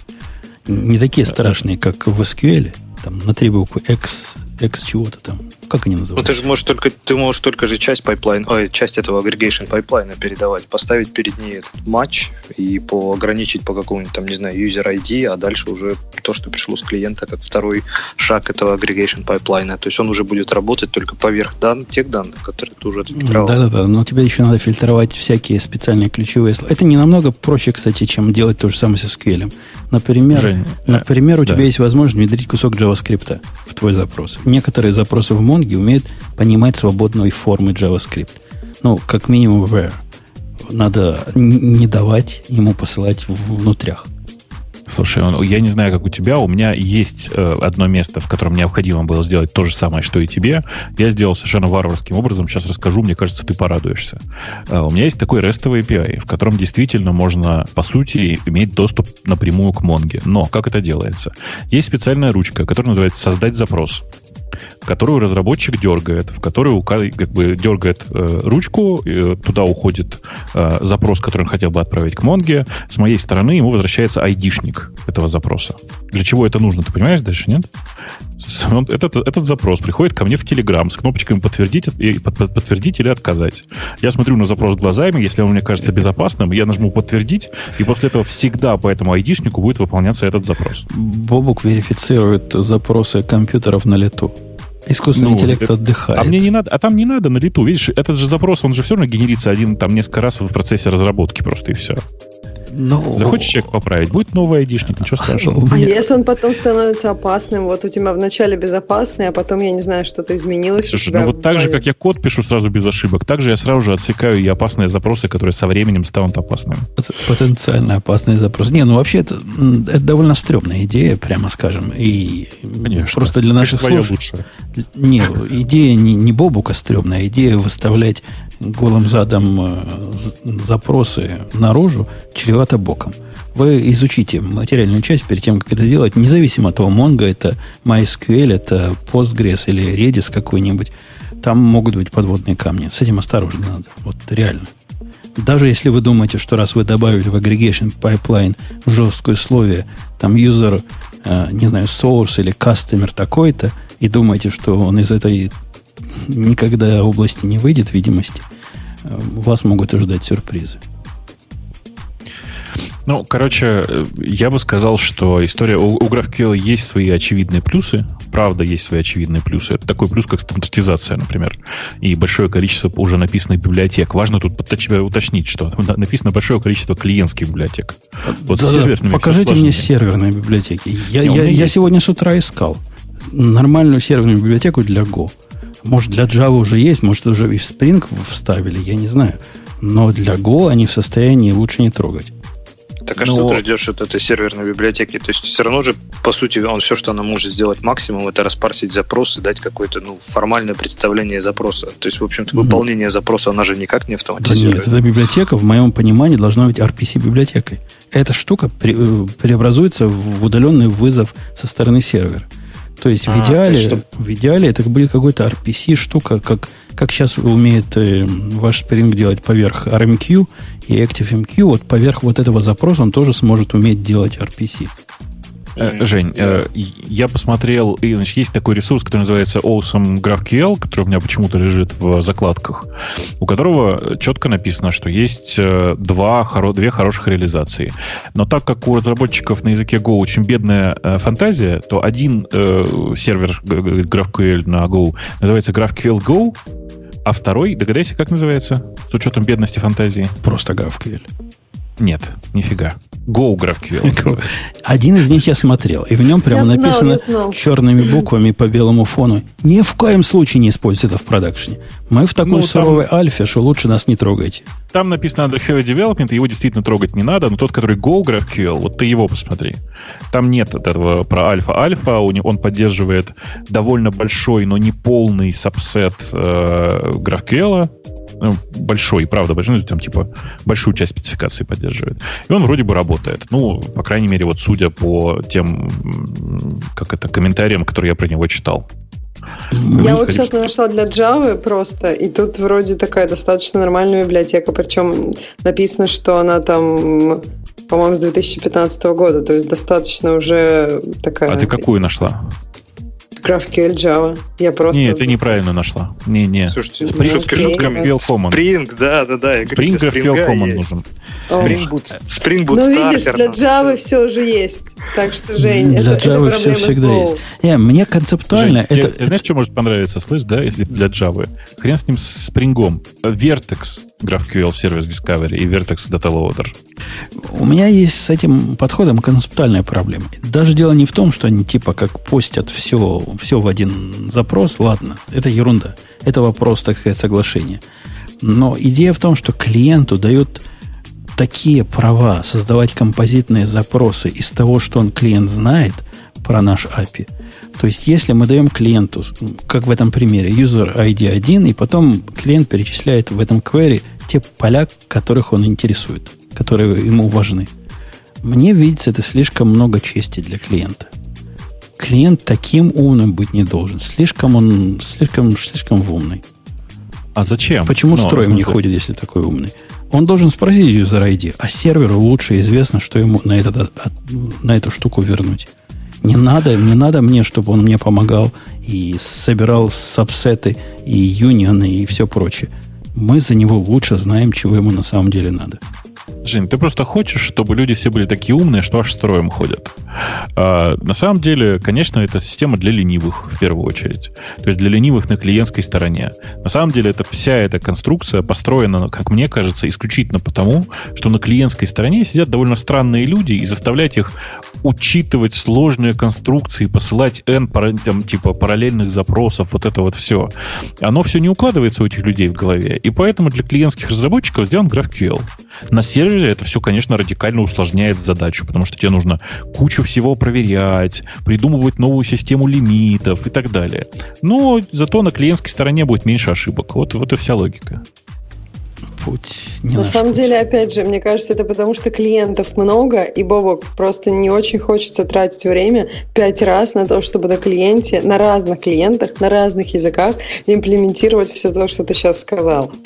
И как бы сервер один, да, окей, это усложняет, но у нас зато есть возможность э, перенести все это комплексити и фиксить все эти баги в одном месте. И это обычно ценно. Так а в чем разница, если просто сделать один API, который даст все, что нужно, там стандартный ответ от сервера, и его будут использовать разные клиенты, и если в этом endpoint будет ошибка, ее точно так же починить. То есть он не будет таким гибким, да, но он зато даст там то, что клиентам то, что все клиенты ожидают, мобильные, да, и десктопные, и веб, и так далее. Ну, тут начинается проблема, что ты не можешь взять там сабсет этого. То есть, если один клиент хочет взять сабсет, то это удобно сделать с помощью GraphQL. Это не очень удобно сделать с помощью подхода, который ты сейчас озвучил, когда есть один endpo- endpoint. Но я а согласна, что сабсет это тебя лучше. волнует, потому что ты хочешь трафик сэкономить, да? Тебе только вот это Ну, волнует. Потому что иначе ты можешь и сейчас взять сабсет и просто отбросить поля, которые тебе не интересны. Ну, конечно, то есть это вопрос, насколько мы много будем всего се- сервить. И это на самом деле и сервер же тоже тратит, понимаешь? То есть если ты на каждый запрос сервишь намного больше, чем надо бы сервить, это все равно, это, ну, ты И- очень я много даю на эту валидацию всё и исключение ненужного, и отдание только ненужного. Сервер потратит больше ресурсов, чем если бы он давал всем всегда одно и то же. Не говоря о том, как это сильно усложняет кеширование. И ну, масса интересных проблем на стороне сервера из-за такого выборочного, э, выборочных запросов. Особенно с юнинами запросы, особенно запросы с пересечениями. Я уверен, там такое тоже можно сделать. Так мне кажется, что это закончится тем, что все равно ну, невозможно же на сервере там, ну, возможно, хорошо, невозможно, сложно реализовать все возможные комбинации всех запросов, которые запросит клиент. То есть это закончится тем, что GraphQL будет, по сути, как бы GraphQL, но со строго ограниченным набором возможных комбинаций. И вот, вот можно будет только вот эти поля и вот эти подобъекты, но ничего больше, иначе там типа сервер плюнет обратно там 400 каким-нибудь ответом. То есть, если реализовывать все возможные эти пермутации в за- в запросе, то это, мне кажется, будет сложность сервера такая, что не знаю, путь в никуда. А программистов со стороны Ксюши сложность сервера не волнует. У них ресурсов мало, поэтому сервер должен делать сложные задачи. А они должны Мне вот такие кажется, что в- посылать. Всегда есть трейдов между тем, что мы делаем на клиенте, что мы делаем на сервере, и никто не говорит, что мы какую-то часть должны усложнить до невозможности. То есть э, всегда используется здравый смысл. Это просто подход, при котором мы можем часть сложности перенести от клиента на сервер. Если этот подход вам не подходит, ну, как бы это один из инструментов э, вашем, я не знаю, в вашей коробке с этими инструментами. Это не молоток и все не гвоздь. То есть просто это подход. Если вот GitHub, видимо, он подходит. Facebook он очевидно подходит. Черт его знает. А, например, Google не подходит. Например, Google везде свой gRPC впендюривает. И я бы, если выбирать между этим и gRPC, я бы gRPC выбрал. Там... Так а зачем тебе вообще нужно это? Мне кажется, у тебя хватает возможностей и гибкости с, просто средством.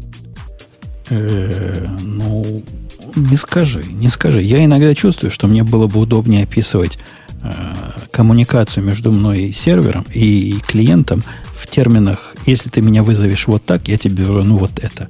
И вот как, и вот к это, чтобы было специализировано строго. Там, знаешь, типизация, все дела, чтобы э, вот в это поле Джейсон не мог засунуть строчку, а в это поле не мог засунуть флот. Э, хотелось бы вот такой принудительной валидации на уровне протокола. Иногда. Не часто, но иногда бывает. я бы, я бы в этом смысле на GRP. Э, ваша балалайка, она тоже умеет типизацию делать. Кроме того, там есть такой странный довод, что она каким-то магическим образом помогает версионированию автор совсем плохо это объяснил. Он утверждает примерно в стиле протобафа, как, там версионирование, как в протобафе. То есть никогда поля не удаляются, их можно сделать deprecated и добавить новые, поэтому оно все совместимо. А, собственно, вам что-то мешает это делать любым другим, люб, любым другим транспортом, то же самое. Но не, не удаляйте и не переименовывайте в JSON поля. В чем, в чем особая помощь версионирования, я как-то не очень всосал. Ну, чувствую, чувствую его тоже. Я прям засыпаю, потому что мне кажется, что тема э, довольно очевидная, и, ну, типа, есть узкий сабсет задач, которые можно решить с помощью GraphQL, используя все его плюсы. Для всего остального оно, на самом деле, не очень годится. Я бы сказал, что я GitHub за э, решение использовать GraphQL одобряю исключительно потому, что есть много клиентских библиотек. Для всего остального это скорее минус, чем э, плюс. Э, также хочу добавить, что в пользу моего мнения играет тот факт, что Реал разгромил Ювентус и второй раз подряд выиграл Лигу чемпионов, с чем всех фанатов Реала искренне поздравляю. Э, счет совершенно чудовищный. А мы за кого для, болеем? Для финала. Э, ну, я не знаю, ты кто, за кого? Кто за Реал наш? или за Ювентус? Я за Сан-Антонио Спорс, но они уже не попали а, в финал. Ну, так все, тогда ваши уже проиграли, что, о чем говорить? Э, Егор, я хочу тебя спросить вопрос, а ты мне ответь ответом. У тебя ведь компания есть, да, в которой программисты живые работают? Да, да. А, а среди этих живых программистов есть вот эти странные люди, которые вместо штанов юбки носят? Э, да, две девушки у меня работало за последние четыре года, двух я встречал. То есть э, процентные, в процентах как? 7%? Ну, из 250 человек две женщины. То есть с, с этим, вот этим, как это слово, Ксюша, называется в нашей американской жизни? Ди, ди, diversity? Ди, с diversity у вас прямо совсем плохо у тебя в компании просто вообще плохо. Конкретно надо на тебя либералов насылать. Почему ты не берешь девушек? Просто скажи нам честно. Вот у нас Ксюша, мы тут все, все, все свои. Скажи, почему ты их не берешь? Ты их не любишь просто? А, а, ну, на, я тебе сначала дам политкорректный ответ, а потом правдивый. Значит, политкорректный ответ такой. Э, мы оцениваем людей по их э, профессиональным качествам, а не по их полу, цвету кожи, религиозной принадлежности и всему остальному. То есть нам все равно, женщина это или мужчина, мы просто смотрим на квалификацию и дальше принимаем решение, будем работать. В какой стране и в какой вселенной этот ответ может считаться политкорректным? А как? Это разве не политкорректный ответ? Конечно. Это абсолютно неверная трактовка вопроса. Политкорректный ответ такой. Есть некоторые меньшинства, в которые входят женщины, черные, латинос и разные прочие угнетаемые белыми старыми мужчинами, которым надо давать преференции, потому что мы им должны из-за того, что мы их раньше сильно нагибали и всячески обижали. Поэтому нельзя и невозможно, и некорректно оценивать женщин той же самой линейкой, которой ты оцениваешь мужчин. Поэтому женщины в NBA не играют в команде с мужчинами, а играют в отдельной команде. Так что твой ответ абсолютно категорически политически некорректен. Мне кажется, что твой ответ просто вообще очень странен. Мне кажется, первый ответ, ответ Егора был был вполне себе адекватным, и это то, как работают обычно компании. А по поводу NBA и по поводу любого спорта есть просто, ну, я не знаю, некие метрики, некие гормоны. И по... женщины играют с женщинами просто потому, что эта игра имеет смысл, и она гораздо более зрелищная.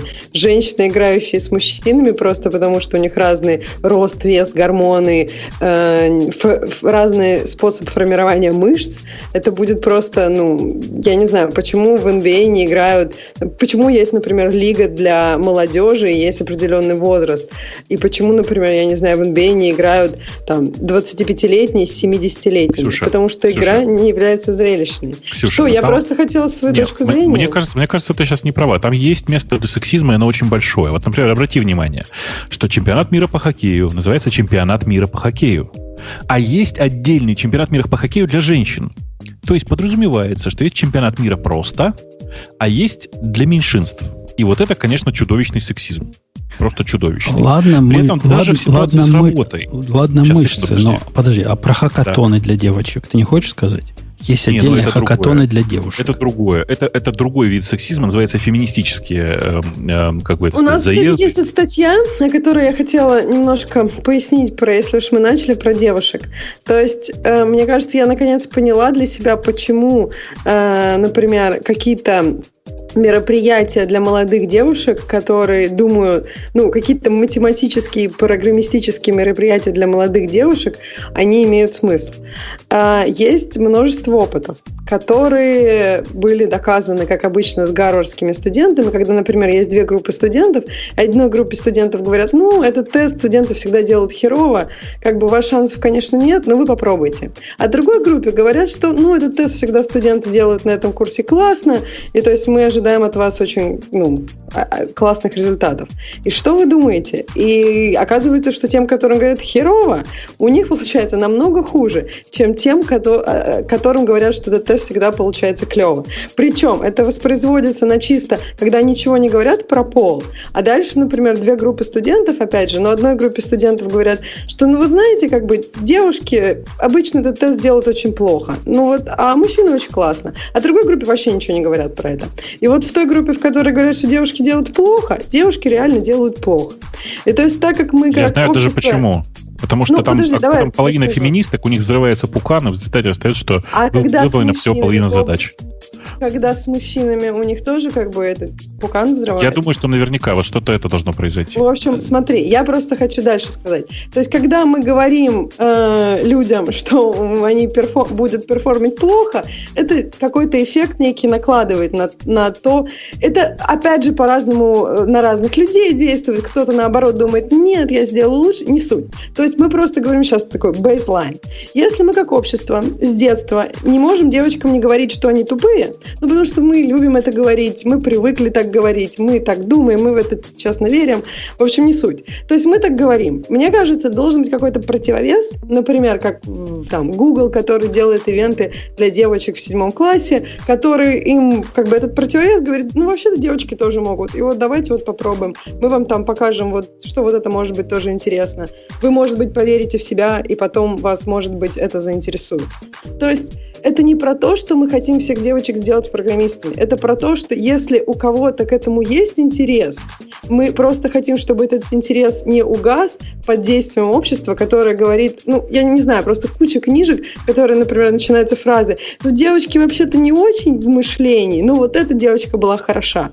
И то есть это, это, это 48% процентов girls в твоем исследовании, которое мы читаем. 48. То есть половина девочек считает, что они могли бы быть программистами. 64%, 65% мальчиков считают, что они могли быть программистами. Строгая наука математика говорит, что разница между этими двумя э, процентами составляет 17 единиц. А знаешь, что самое интересное? Понимаешь? Тут в этом то есть, то есть если, Подожди, если бы это исследование было в реальном, ну вот, если можно его дальше на реальный мир э, распределить, вот если бы это, это из-за этого было, то у Егора было из 200 программистов, которые он выбирал, не две девушки, или там не четыре девушки, а 98 девушек, 95 Знаешь, девушек. это интересно? Что это, эти числа, то есть смотри, если мы возьмем первый класс, то там вообще все шикарно. Все девочки думают, что они могут, все мальчики думают, что не могут. Потом там даже есть период, когда девочки круче перформят в математике. Этих исследований, на самом деле, тоже много. А потом, когда мы особенно идем к колледжу, к колледжу девочки уже не верят, что они способны к Вот эти техническим наукам. 48% 12 класс. Это как раз Да, колледж. это- Это колледж. Это вот это вот к колледжу, а во время колледжа это все снижается. Девочки дропают вот все компьютер-сайенс классы в три раза чаще, чем мальчики. Мальчики, кстати, интересно, что тоже дропают. В компьютер-сайенс классах очень, очень высокий рейд того, что люди просто не справляются и уходят, оба пола. Не суть, просто потом, получается, даже если девочки закончили компьютер-сайенс, они обычно не идут работать программистами, они идут работать ПМами, То есть ты, ты, ты вот совершенно прочего. реально, вот ты серьезно, вот в трезвом состоянии говоришь, что после того, как они вышли из школы и попали в суперлиберальное окружение э, высшей школы американской, мы же про Америку говорим, где либерал либералом сидит, либералом погоняет, где это самое diversity просто по самой не могу, где безопасные зоны на каждом углу, где совершенно парниковая такая ситуация, где тебя вообще пытаются не обидеть никак. Ты вот, ты девочка, ты молодец. Ты не девочка, ты тоже молодец. Ты среднего пола, ты еще лучше. Ты хочешь в этот туалет идти, иди в этот туалет. И вот после всего этого, из-за того, что общество на них давит, процент из 48 уменьшается. Это какой-то полнейший нонсенс. Во-первых, мне кажется, что то, о чем ты говоришь, существует только на Fox News в репортажах. Ну, что общество типа суперлиберально и про туалет, и про все это. Я не знаю. Я не О, я тебе скажу статистику. Из, э, мы же про высшую школу говорим. В высшей школе на это, знаешь, суровая статистика. Либеральных профессоров примерно соотношение к нелиберальным, то есть консервативным, в лучшем случае для консервативных 10 к 1. Ну, ладно, может 10 к 2, если мы возьмем какие-то заскорузлые колледжи в Мэйне. То есть 10 либералов против двух нелибералов. Это не Fox News ситуация, это ситуация в мире вокруг Это нас. вообще, ну, то есть, окей, проф- профессор, если он тебе про компьютер-сайенс говорит, какая разница, либерал он или нет, как это формирует твое ежедневное взаимодействие с миром, я не, очень понимаю. Потому что курица не птица, баба не человек, это скорее не, не либеральная, не прогрессивная точка зрения, которая может девочек отвадить, а вот как раз та самая заскорузлая консервативная. Мол, женщина, то она рожать должна Слушайте, и все Сейчас, прочее. а, знаете, я вот обычно так не делаю. Обычно я так не делаю никогда. Я вообще считаю, что гости, которые приходят к нам на шоу, ну, как бы они не заслуживают того, чтобы успеть высказаться. Но у Егора вообще в его ответе был, была Была преамбула. Он вторая сказал, у него часть. есть два ответа. У него есть, был, есть, два, есть два ответа. Политкорректный и честный. И тот, который он озвучил, это политкорректный. Так, Егор, а честный-то ответ какой? Почему две из двухсот? Э, Честный ответ будет не политкорректным.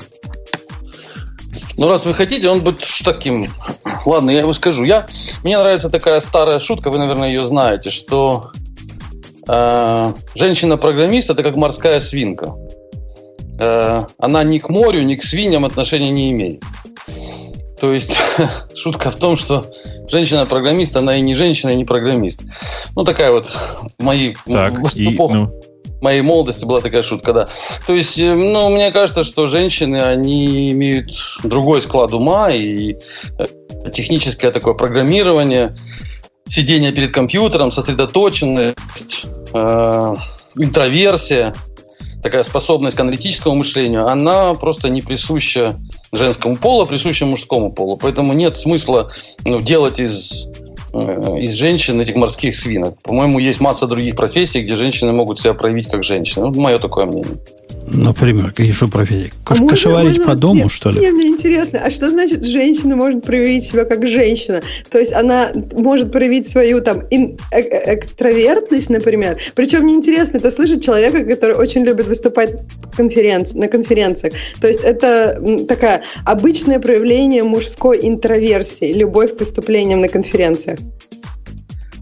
Нет, я, ну, это комбинация. У меня, у меня и экстраверсия тоже. Но женщина могла бы быть, допустим, проект менеджером ну, как ты вот ты сказала до этого, PM, там, продукт менеджером может быть, там, маркетингом заниматься, там, системным анализом, то есть вещами, которые, ну, не касаются написания кода. Ну, я не видел особо успешного, успешных женщин. Ну, может быть, у меня не такой большой опыт, но мне кажется, что это некое такое, ну, не в ту сторону. Вот. Э. Ну, то есть в мужчинах можно, может быть комбинация интроверсии и экстраверсии, а в женщинах не может быть. Женщина вот прям стопудово экстраверсия интроверт и может только болтать, а как бы думать нет, это надо мужчинам оставить. Я правильно понимаю?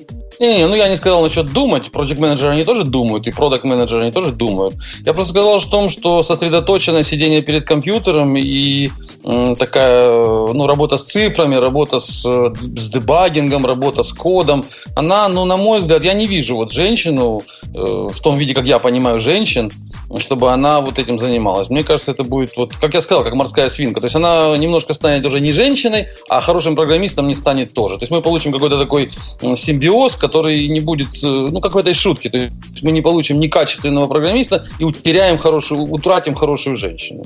А вот что Но... значит хорошая женщина? Еще мне, вот, мне интересно, что ну. происходит? Но... Вот если я в дебагере сижу, у меня там борода проклевывается, да? Да нет, все сильно проще, Ксюш. Проблема в том, что третий размер груди, он постоянно нажимает автоматически на пробел, и в результате приводит к тому, что ну, в коде все плохо становится, понимаешь? Это же очевидно. Чуток. Отодвинься чуток, Бобок. Тогда очень далеко и далеко от монитора. Ну, короче, мне кажется, что... Ксюша, ну ты мое-то мнение знаешь. На мой взгляд, женщины, к сожалению, к моему великому сожалению, тоже люди. Поэтому у нас мужиков довольно большая конкуренция за почти каждую профессию. Я еще готов согласиться, что бывают не женские профессии. Например, э, асфальтоукладчик или там типа человек, который занимается ремонтом рельс на как это сказать, обслуживанием рельс. Это не женская профессия. Но, к сожалению, там нереально, да, но, к сожалению, к сожалению, как раз в этих областях нереальное количество женщин. Просто нереальное. Если вы обратите внимание на то, какое количество женщин, особенно в регионах, укладывает асфальт, это просто чудовищно. И там действительно, ну, это просто, ну, очень неприятный перекос. Э, в программировании же такого перекоса на самом деле давно нет. И, э, ну, действительно, есть такие вот, есть такие э, руководители, которые говорят, я набираю по профессиональным качествам, и почему-то женщины не подходят.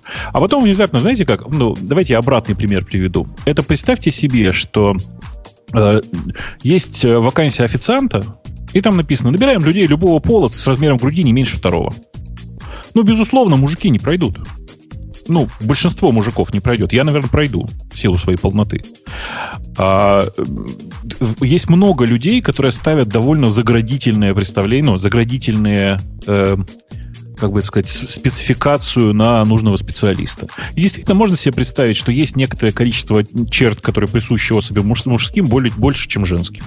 С практической же точки зрения, я уверен, что ну, программисты женщины в огромном количестве существуют. В Яндексе их просто огромное количество, реально. Ну, в смысле, я не готов сказать, что их там 50%.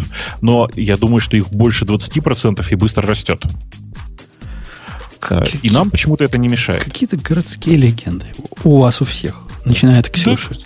Ксюша, а ты знаешь, почему я, книга? почему я женщин-программистов не беру? Ксюша, знаешь, почему? Да? Женщин-программистов не берешь, не приходят? Потому что не приходят. Они, я про это и говорю. Когда, когда приходят, беру. У меня он такая крутая тетка была прямо. Ничего невозможно было понять, что она говорит. Она говорила по-индийски. Ну, она думала, что по-английски. Но очень крутая была. Но вот она пришла, я ее взял. Оно не так приходят думаю, же этом... ваши сестры. Так я думаю, что в этом и был поинт Ксюши, что как раз все современное общество, оно настраивает девушек на то, что это как бы, в общем-то, э, профессия для мужчин, поэтому и не приходят. И вот эта тенденция идет на спад. И э, как раз о чем статья говорит, Слушай, что Google сейчас, прости, пытается пожалуйста. привлекать. Можно сейчас. я только скажу я, два слова? Давай, два можно, слова? можно я уточню? Прости, ты просто там ложный лозунг говоришь, а он неправильный.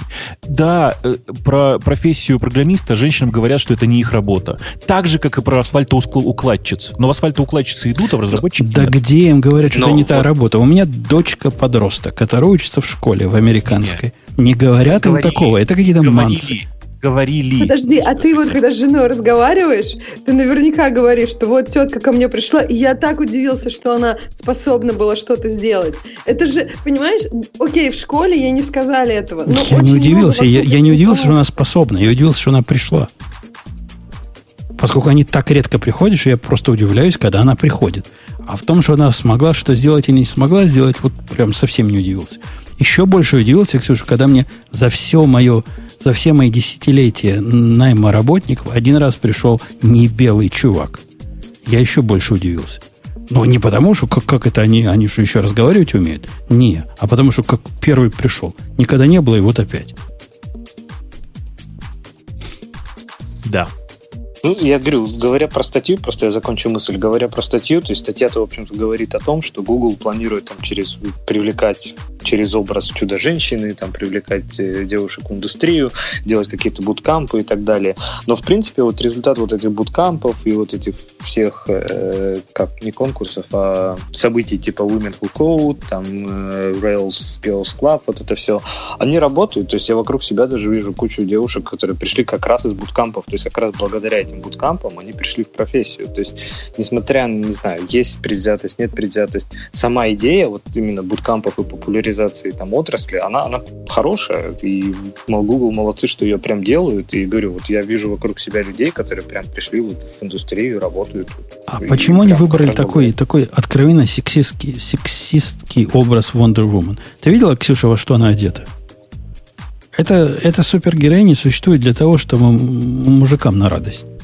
Ну, что, ну, подожди, но Супермен же тоже в обтягивающих штанишках. Что же он девочкам только на радость? Мне кажется, в этом нет ничего такого. Ну, как, не, не, это, Ксюш... конечно, вопрос все, но... Ксюша, Ксюша, есть очень большая разница, она очень показательная. Обрати внимание, Супермен, он не в шортах, он в штанах. А Wonder Woman, она с голыми ногами. Э, и костюм у нее сделан таким странным образом, что кажется, что это реально очень сексистский образ. И я на самом деле знаю, почему он сексистский. Я вообще страшное скажу. Есть же другая статистика о том, что менее 10% американских девочек в детстве читали комиксы. Комиксы для мальчиков. А Wonder Woman это комик, комиксы, как вы понимаете. Короче... Ну, я э... думаю, Google решил двух зайцев одновременно убить, чтобы девочка, девочкам как бы комиксам приобщить их. И в то же время... Нет, я согласна, что образ может быть немножко странный. Мне кажется, что они хотели просто... Это сейчас, ну, как бы...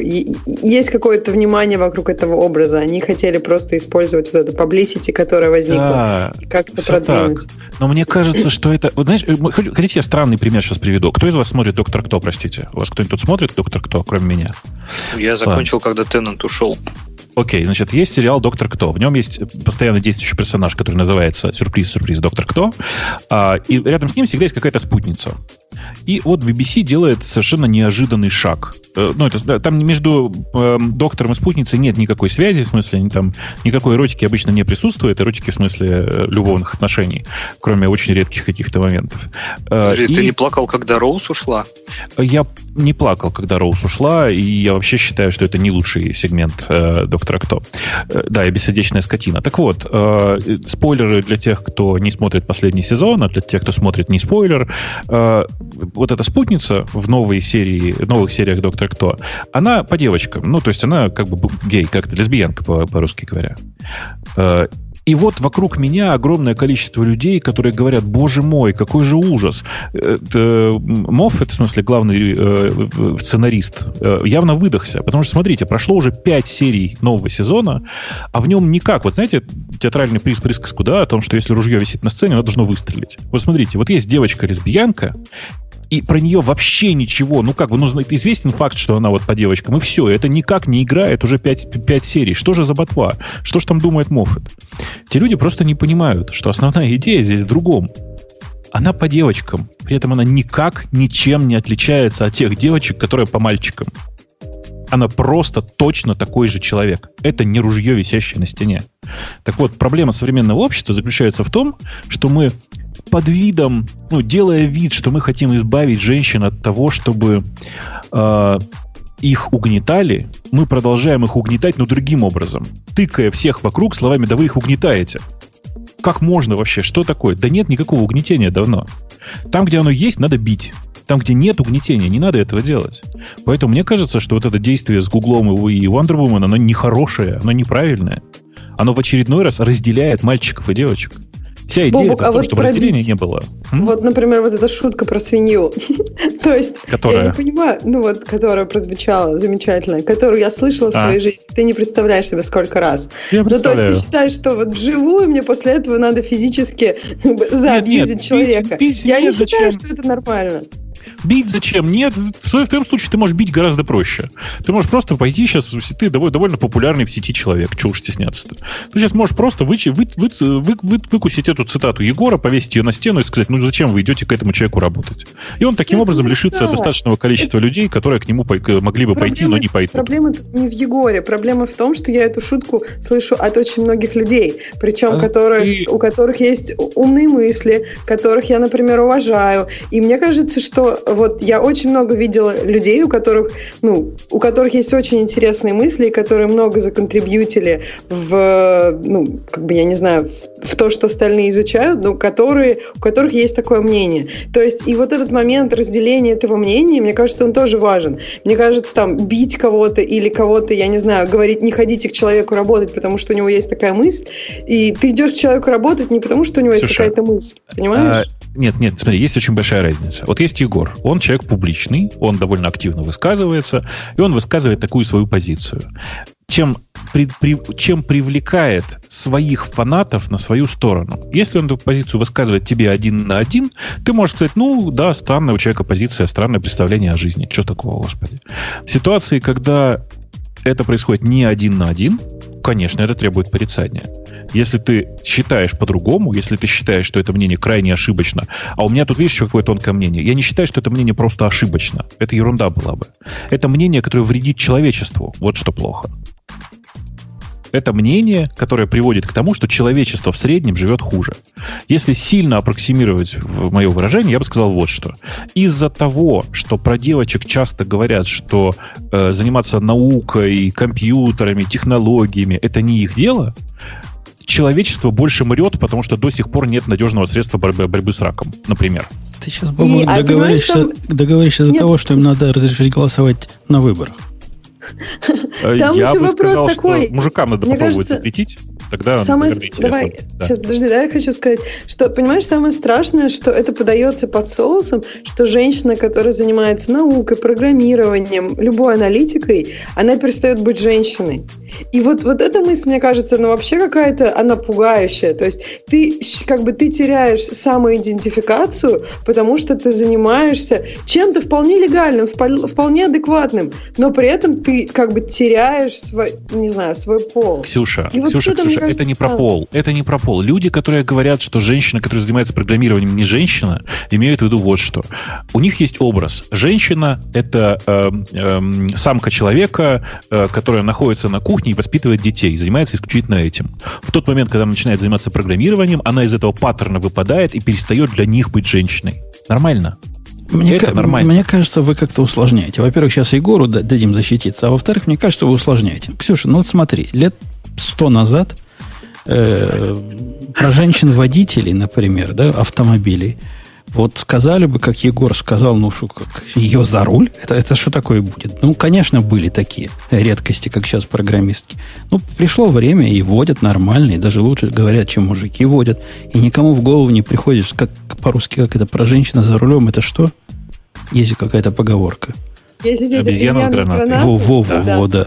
А это уже осталось исключительно, по-моему, русской традицией. В принципе, прошло это все. Ну, дай время, здесь пройдет. Не, Нет, не форсируйте Жень, вы вот эти Женя, события. Женя, Женя, здесь есть проблема. Дело в том, что в 70-е и 80-е годы женщин-программисток было примерно столько же, сколько мужчин. А потом случился перелом, когда все начали говорить, что это не женская работа. Кто, есть же, ну, кто им начал говорить? Где им начали говорить? Ты знаешь, как это? Ты знаешь, есть Нет, же хорошая теория, вот почему это произошло. Ну да, то есть там произошло такое, что компьютеры таргетировали как абсолютно мальчиковую штуку. То есть да. в тот момент, когда компьютеры были большими, и это было просто место работы для мужчин и женщин, когда ты не мог этот компьютер взять домой, то в этот момент мужчин и женщин-программистов, ну ты можешь заметить на различных старинных там каких-нибудь постеров про вот эти огромные компьютеры, там мужчины рядом с женщинами всегда стоят. То есть не было такого перекоса косо. А потом, когда вот появились персональные компьютеры, их таргетировали для игр и только для мальчиков. И это опять же, А вот все может, не в рекламы, которые там были, может, не в маркетинге купите дело? сыну компьютер, а, А- девочке куклу. Я понимаю, но может это дело не в маркетинге, не в злобных маркетологах, которые поломали наш мир, а потому что продажи, например, компьютерам девочкам были настолько смехотворны, что не стоило Нет. в них нацеливать свою рекламную активность. Нет, нет, нет, это, вся, это, это очень известная история, правда. Это история о том, что компания Nintendo в какой-то момент обратила внимание, что сильно эффективнее продавать на мальчиков. Во. То есть а про- почему эффективнее продавать на мальчиков? Потому что Потому мальчикам что это так- интереснее. Нет, нет, потому что родители так покупали. Подарки детям выбирают родители, а не дети сами, понимаешь? И, И, э, ну, там это популярная история. Если хочешь, я тебе потом найду ссылку. Она такая популярная про то, как э, маркетинг и продвижение товаров влияет на общество в целом. Окей, Э, окей, это- прямо Я думаю, влияние преувеличено. Мне кажется, Ну, дай- дайте быть, этому может 70 быть. лет и, и забудьте об этой проблеме. Егор, ну как, как ты? Ты Ксюшу вообще, вот видишь, загнал буквально в, в- в высокий градус негатива. Ты загнал Кушу, Ксюшу, Ксюшу прямо на кухню. Фактически. На кухню ее. Пусть детей рожает на кухне. Ну, во-первых, ничего плохого в рожании детей и нахождении на кухне я не вижу. Так, это во-первых. Ты готовишь сам? Детей рожаешь? Но мне больше нравится, когда мне женщина готовит. Хотя я тоже иногда готовлю. Ок, хорошо. То есть ты, ты просто допустил только что еще один сексизм, заявив, что тебе должна обязательно женщина готовить. Как будто ты различишь, готовила тебе женщина или мужчина. Но мне больше нравится, когда мне готовит женщина. Окей, хорошо. Если это на То есть, кухне. если в ресторане шеф-повар мужчина, то все, Не, в туда ресторане нельзя. все равно. Но если на кухне, то мне будет приятнее, если на кухне будет находиться женщина, а не мужчина. Хотя, ну, в ресторане все равно я же не вижу, какая там кухня. Но если речь идет о кухне, то мне приятнее будет видеть там женщину. А насчет э, программиста, ну, это не моя шутка, не я ее придумал. Этой шутки очень много лет насчет морской свинки. То есть это э, народная молва так говорит. И, ну, я думаю, что между женщинами и мужчинами есть разница. И мы все-таки не... У нас Да, есть да, ты разница. знаешь, у нас тут в чате, прости, я опять если я перебиваю, но тут в чате есть гениальная фраза. А, видел, кто-то тут пишет сейчас, же, некоторый код, который я видел, вполне возможно был написан членом по клавиатуре. И я вот согласен. Ну, действительно, есть некоторая разница между мужчиной и женщиной. И женщина не может написать членом. Э, Да, хороший комментарий. Но вот я думаю, что между женщинами и мужчинами есть разница, и э, закрывать на нее глаза это, ну, на мой взгляд, стратегически нехорошо для всего общества. Ну, у женщин свои какие-то характеристики, как у, э, как у особей, а у мужчин какие-то свои характеристики. И вот я недавно читал интересную книжку, называется «Женщины с Венеры, мужчины с Марса», что-то такое. Ага. Там- Свежая да. книжка, да. Да, свежая книжка, ей много лет, и там в ней э, мысль такая доносится сквозь всю книгу о том, что мужчины, там не объясняется почему, но мысль в том, что мужчины э, ориентированы на решение проблем, а женщины ориентированы на их обсуждение и на э, комплементарность друг другу. А кто? Я- Там это не моя мысль, я лишь, я лишь объясняю. Джона Грей. Да, да, это мысли из книги. То есть там говорится, что мужчина, он ориентирован на то, чтобы проблему решить и закрыть это, а женщина хочет об этом говорить, говорить, говорить, и чем можно, как можно дольше. Э, Это не мой сексизм, это из этой из книжки. Поэтому, а мы имеем дело с кодом, и в коде нужно решать проблемы, а не их обсуждать. Поэтому, может быть, обратимся, например, вот на такой, посмотрим на такой взгляд. Да, конечно. Очень хорошо, когда человек, который говорит, что за главная задача мужчин это э, ну, придумывать, создавать, что-то важное делать. Говорит, это не моя мысль. Я сейчас процитировал чужую мысль, говорит он. Э, и цитирует книгу, которая действительно очень сильно сексистская. Это книга 94 года, если что. В те времена, ну, как бы это считалось относительно нормальным. При этом, обратите внимание, в заглавии книжки, которая называется «Мужчина с Марса, женщина с Венеры», ее написал мужик, его зовут Джон Грей, э, подчеркивается, что мы оба не с Земли, что и тот, и другой пол как бы не с Земли. Мы прилетели с разных планет, как бы говорит он. И нет такого, что мужчины в чем-то лучше, а женщины в чем-то хуже. У нас просто разный подход. Задачи мы решаем примерно одинаково. Ну, как бы каждый из этой книжки извлекает что-то свое. Мне кажется, ты извлек то, что тебе оказалось более эм, близким. Я, я не Простите, знаю, это-. Да. Это точно канал про аниме? Да-да-да. Хочешь, мы тебе про KDE 2 расскажем и как собирать его под FreeBSD? Там, кстати, патчить не надо было, свежая версия собирается хорошо. На самом деле, если серьезно про эту проблему говорить, можно говорить часами. А при этом у нас на самом деле времени на то, чтобы говорить про это часами нет. У, Э, у нас я есть просто- время сказать про нашего второго спонсора, а то нас Грей не, не простит. А потом Кстати, перейти... между прочим, а во втором спонсоре тоже работают женщины местами. Да ладно, а ты откуда Да, знаешь? точно. Это я вот знаю все. Фух ты какой. Директор Microsoft, не пальцем деланный. Э, Вискель сейчас вам скажет свое, свое волшебное Давай. слово. Vscale – это облачный хостинг для разработчиков от разработчиков. Мы сами им пользуемся, уж поверьте. Помимо стабильности и высокой производительности, у Vscale есть почасовой биллинг, короткие пинги, быстрая и надежная сеть, снапшоты для восстановления и клонирования, панель управления для людей, много реально популярного ПО и, конечно, Application Programming Interface для автоматизации и управления. Мы любим опишечки, знаете ли. Введите код Radio T250 при регистрации, и этой суммы хватит, чтобы протестировать все. Ведь у нас почасовая оплата. Э, Ну что, окей. Тема наших слушателей можно? Нужно? Да, тем более, что Ксюша как раз написала, что она временно отошла по своим женским делам. Эм, до того, как тема наших слушателей, пока статья у меня открыта, на Reddit 15 тысяч лайков было в тот момент, когда я открыл. Душераздирающая история. Чувака, который пришел в компанию, поработал в этой компании интерном, ну, молодой, после колледжа. И в первый свой рабочий день, догадаетесь с одного раза, что он сделал. Че, уволился? Он, Удалил грох- production он грохнул их production базу данных. Причем А, окончательно, класс. бесповоротно, и бэкапов у них, как оказалось, восстанавливаемых нету. Но он пишет грустный пост, говорит, сегодня, говорит, был мой первый день на работе. Я джуниор, Он значит, был. Он же- После того, как я грохнул базу данных, меня вызвал сетевой и сказал, сделай так, чтобы я его больше никогда не видел, приготовься, тебе позвонят наши адвокаты. Но смех там не в этом, не в это, это не, не смешно, это грустно. А как он ее грохнул? Вот в это, с этого места начинается смех.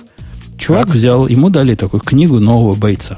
Ну, знаете, бывает в компаниях, даже в моем стартапе есть такая. Ну, он выпустил оттуда, вып- выполнил оттуда экзампл. Именно так. Там в, в example ах было, как, значит, установить базу данных. Было сказано, для того, чтобы установить базу данных, запустите этот скрипт. Вам скрипт даст циферки какие-то, там пароли и адреса, вы их вставьте. А он бестолковый. Скрипт выполнил, но вставил пароль и адрес из, из, из книжки. А пароль и адрес был по production базу данных. И пароль подходил. Класс. И все, То все есть, сработало. э, подожди, то, есть, то есть набор классических ошибок. Первое. Никогда не нельзя давать экзамплы, которые работают. Второе. Никогда нельзя давать новопришедшему человеку доступ на райт до базы. И третье. Вообще, в принципе, ну, книжки такие проверять надо. А в-четвертых, если у вас есть бэкапы, то они должны быть, а не просто для птички. Ты помнишь, я, несколько раз уже туда, ну, это отдельная история. Я тут несколько раз уже рассказывал это, но, кажется, нашло, прошло в последнее время много новичков. А, В IRC мы в свое время сидели, была такая отличная конференция, которая называлась RusUnix, а, в которую заскочил э, какой-то чувак и спросил, чуваки, как читать рутовую почту, ну, почту пользователя root. Что ему сказали, что есть очень удобная команда, она rm, rm, пробел минус rf, слэш. Расшифровывается readmail, минус root folder, ну, а слэш это просто как бы фигурная команда. Э, И не успели уточнить и поржать над ним, как он сказал спасибо и вышел. Каждый- его как бы не первый раз слышу, но, но смешно каждый раз. Ну, да, и должен сказать при этом, что, ну, типа, я, я уверен, что чувак выполнил эту команду. С тех пор я просто так больше не шучу. Например, когда даю, даю команду, оставляю в ней какую-нибудь ошибочку обязательно. Но э, что я хотел сказать-то? А, хотел сказать, что, конечно, самая главная ошибка все равно, на мой взгляд, это то, что внутри экзамплов нельзя давать такие команды. То есть, ну, просто физически незя. Ну, экзампл тоже же инженеры делали. Ну, что ты думаешь, там какие-то особые гении сидят? Обычные инженеры, вот у них работает, вот они cut and paste делают. Первый комментарий к этой статье замечательный. Ему отвечает, чувак говорит, привет, говорит, я тот самый чувак, который случайно удалил базу данных GitLab. Как я, говорит, тебя понимаю? Ну, говорит, это не твоя вина. Мол, не, не волнуйся и не бойся. Они тут слишком его успокаивают. Вот просто вот это общество успокоения. Ну, понятно, что его подставили всеми этими внешними Конечно. факторами. Но и самому дятлом, в общем, тоже быть нельзя. Надо внимательнее как-то понимать, что ты делаешь. Ну, не шутейное дело. Так, а потом же ему еще этот legal э, CTO сказал, что с вами, свяжется, с вами свяжется наш этот legal department. Да, свяжется. Так что, возможно, будут долгоиграющие последствия у чувака. Он поэтому, в общем-то, и расстроился. Сказал, что мало того, что я первый день там облажал, возможно, не только день. Э, чувак, который в чате пишет, что rm-rf слэш не работает, у меня есть два варианта для тебя. Либо ты на FreeBSD, и поэтому у тебя BSD-шный RAM, который не принимает флеш в конце. И так бывает. А, либо другой вариант, у тебя современное представление о том, как работают линуксовые команды, которые знают, что RAM-rf слэш не надо выполнять. А, знаете, да, что сейчас там есть защита от того, чтобы выполнить эту команду. И это классно, на самом не деле. знаем. А ну, слушайте, а, попробуйте у себя запустить, скажите, у кого сработало. Это, это, это шутка, Это аккуратнее, да, аккуратнее. Бобок, ну это как-то скучно, то есть ты не можешь удалить свой все Ты можешь, себе, ты можешь, же ты, ты должен указать там. специальный, да, там есть специальный ключик, вы можете почитать его в мане, который выполняет эту все-таки эту операцию. А, ну да, ну типа с тех пор сделали специальный шил, но это было больше 10 лет назад. Я сказал 10, на самом деле больше 10 лет назад это было, и тогда ничего этого не было, он просто молча выполнялся. Больше того, на самом деле, можно было, находясь в домашней папке, случайно написать rm-rf точка, например, и тоже получить выполнение интересное при этом с рекурсивным выполнением вверх. Ну ладно. Короче, с шутками надо быть аккуратнее. Ксюша, раз ты вернулась, тебе тема наших слушателей в руки, в пальцы. Так, первая тема наших слушателей про Ксюшу и колоночные базы данных. И мы уже поговорили, что это после истории про программиста. А вторая тема для Бобука. А, Расскажи нам про самоездящие автомобили. Э, э, А ты про них что-то особое знаешь? Ну, в смысле, просто у меня была, у меня, расскажет, да. у меня была команда, которая какое-то время работала, занималась компьютер-виженом, и в том числе системами самоездящих машин. Сейчас я их отдал в надежные руки другого хорошего человека, который вот прямо сейчас э, этим занимается. И они просто показали тут э, самоездящую Toyota, что ли, я уж не помню, которая ну, нормально просто ездит по полигону. На самом деле нужно понимать, что это просто первый этап, просто хороший первый этап того, как это все будет э, в ближайшее время выглядеть. Э, часть этого важного месседжа, который ребята из... А, да, чтобы было понятно для полноты картины, отдал ее в команду, которая сейчас находится физически в такси. Яндекс Такси сделали самоездящее такси. Э, Всем водителям, мне кажется, нужно начинать бояться потихонечку. Э, Что тут рассказывать? Ну, понятная, хорошая история про то, как сделать самоездящую машину. Че? Так, следующая э, нейронная, нейронную сеть учат верстать, немного получается. Бобук, ты слышал что-нибудь об этом проекте? Я так Да, понимаю, конечно. Fix code. Мгм. Это, это, ну да, это типа, как она, UIZard, ребята, которые сделали Pix to Code. Это такая штука, которой ты даешь скриншот интерфейса, а она из него верстает страницу. Э, идея прикольная сама по себе, и верстка получается достаточно простая и достаточно примитивная. Я бы сказал, что она больше всего похожа на... Сейчас что-нибудь такое в пример приведу. На начинающего верстальщика, который методом копи-пейста получает неплохой результат. Вот так. Погоди, Бобок, а я как человек далекий от верстания, э, но, но близкий ко всему остальному, не могу не задать вопрос. А что для этого AI нужен действительно? Нейронная сеть для этого нужна?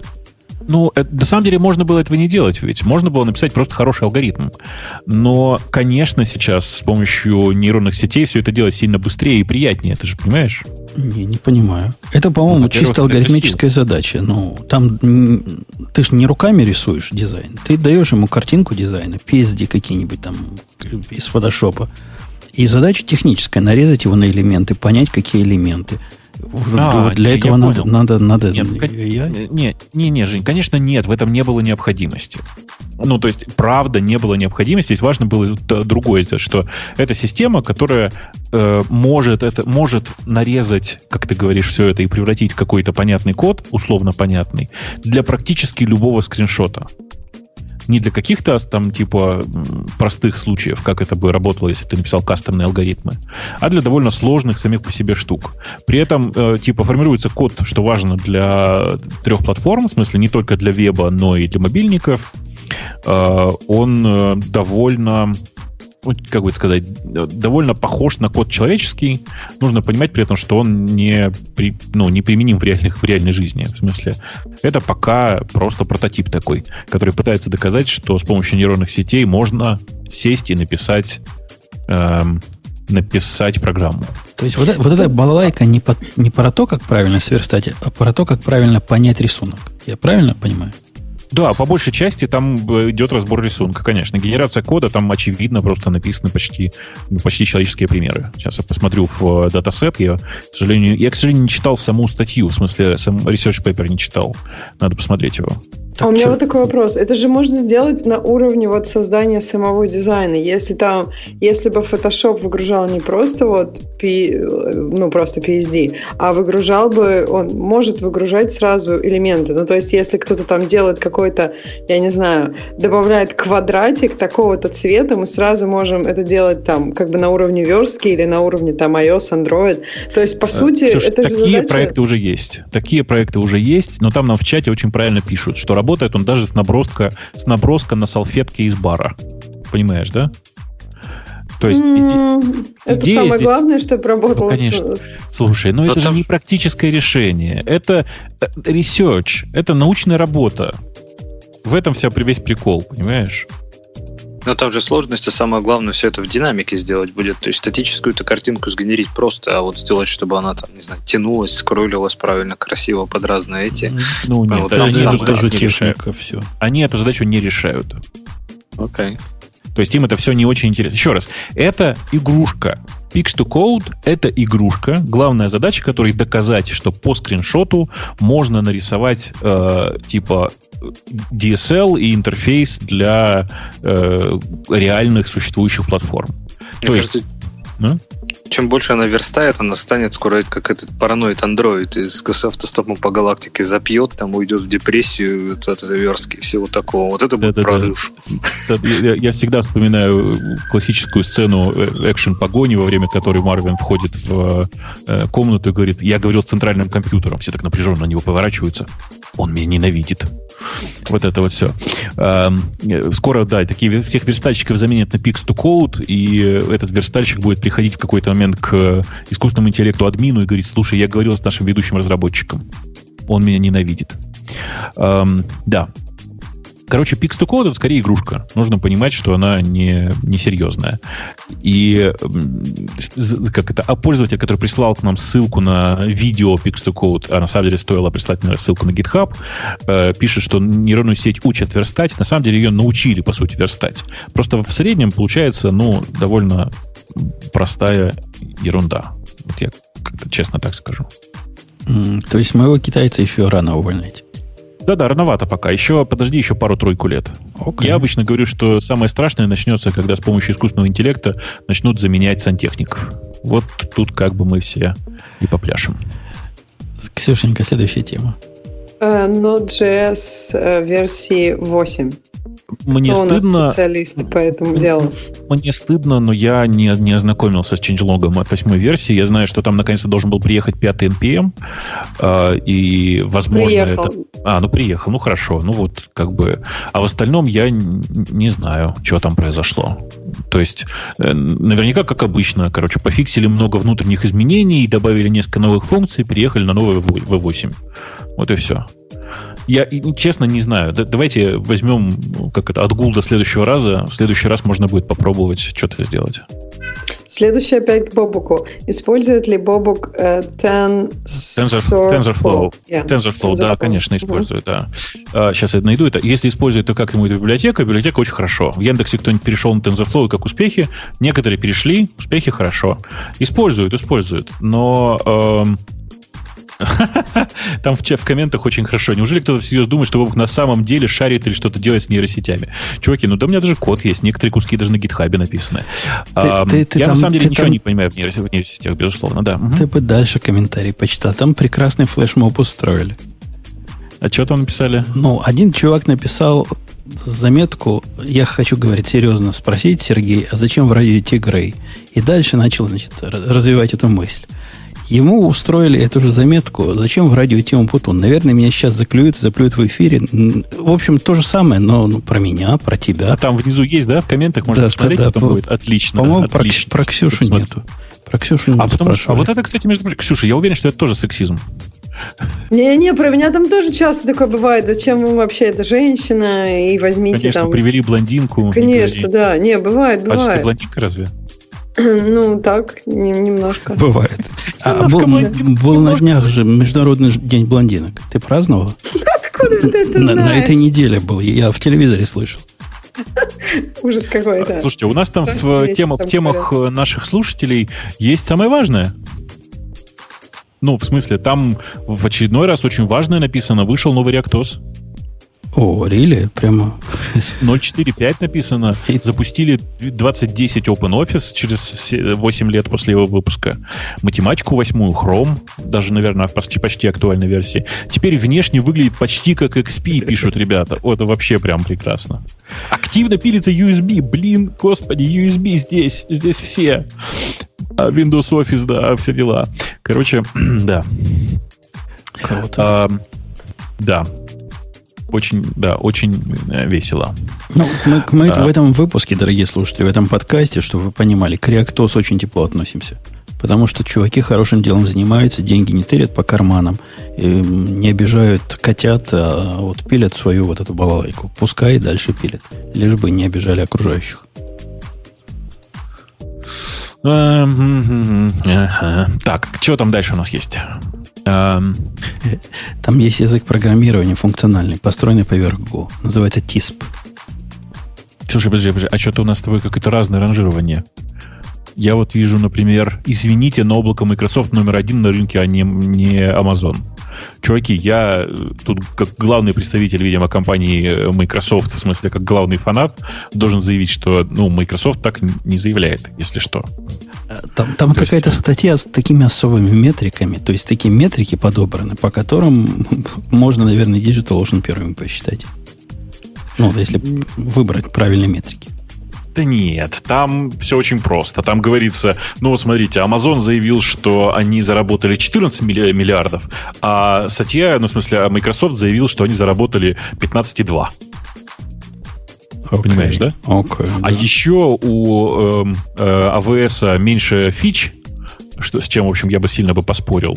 А еще у Microsoft больше, лучше проработан Vision, а еще, ну, короче, вот это вот все, знаешь, короче. Да-да-да. И А это слышу, И это как с Мерседеса, как нам говорил один из слушателей, имея в виду Azure, пересесть на Запорожец, имея в виду AWS.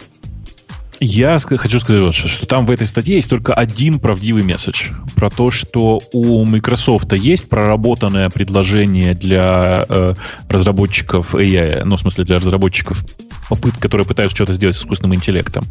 А то, что сделал Amazon со своими сервисами вот этими, это пока стыд и позор.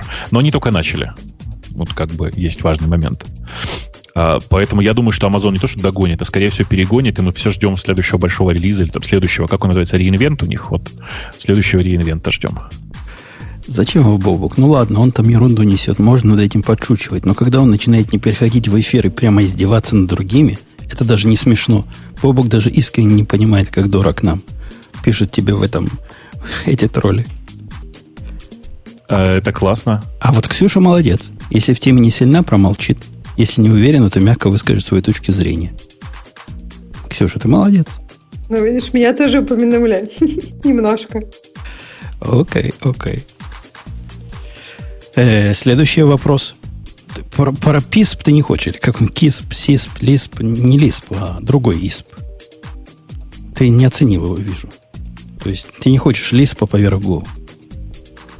Ты, Бобук, не хочешь. Я не понимаю, зачем. Ну, в смысле, Ник- никто не понимает.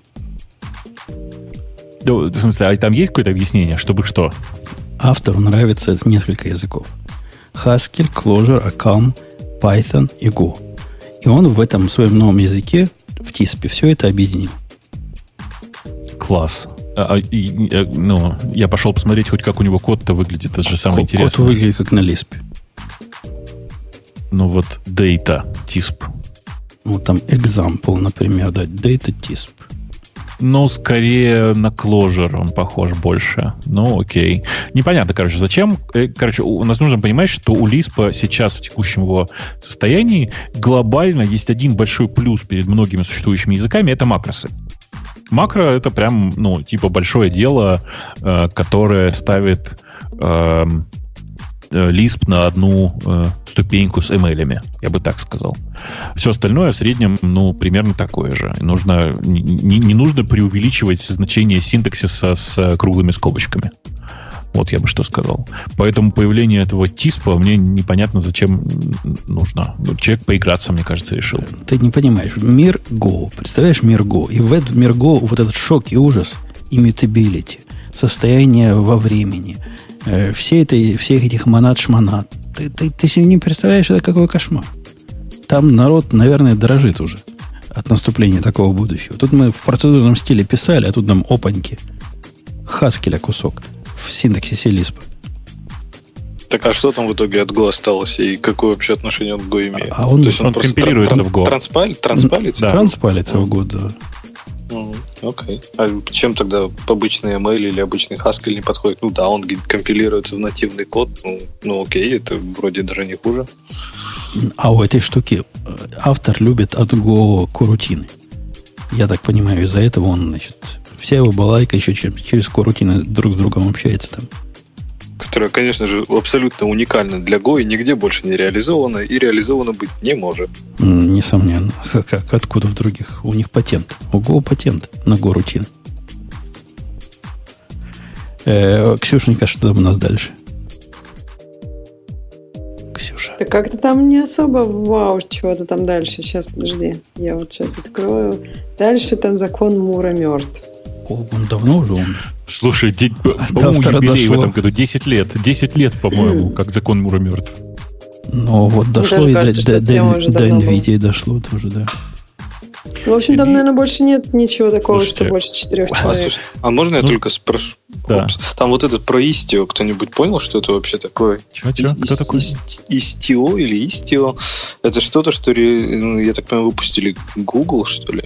Ну, Google и ребята, и это какая-то прям платформа управления и оркестрации микросервисов, которая то ли работает поверх Kubernetes, то ли это и есть Kubernetes. То есть, в общем, какая-то таинственная, большая, непонятная ерунда, и я чуть даже пока теряюсь, что это вообще такое и зачем она нужна.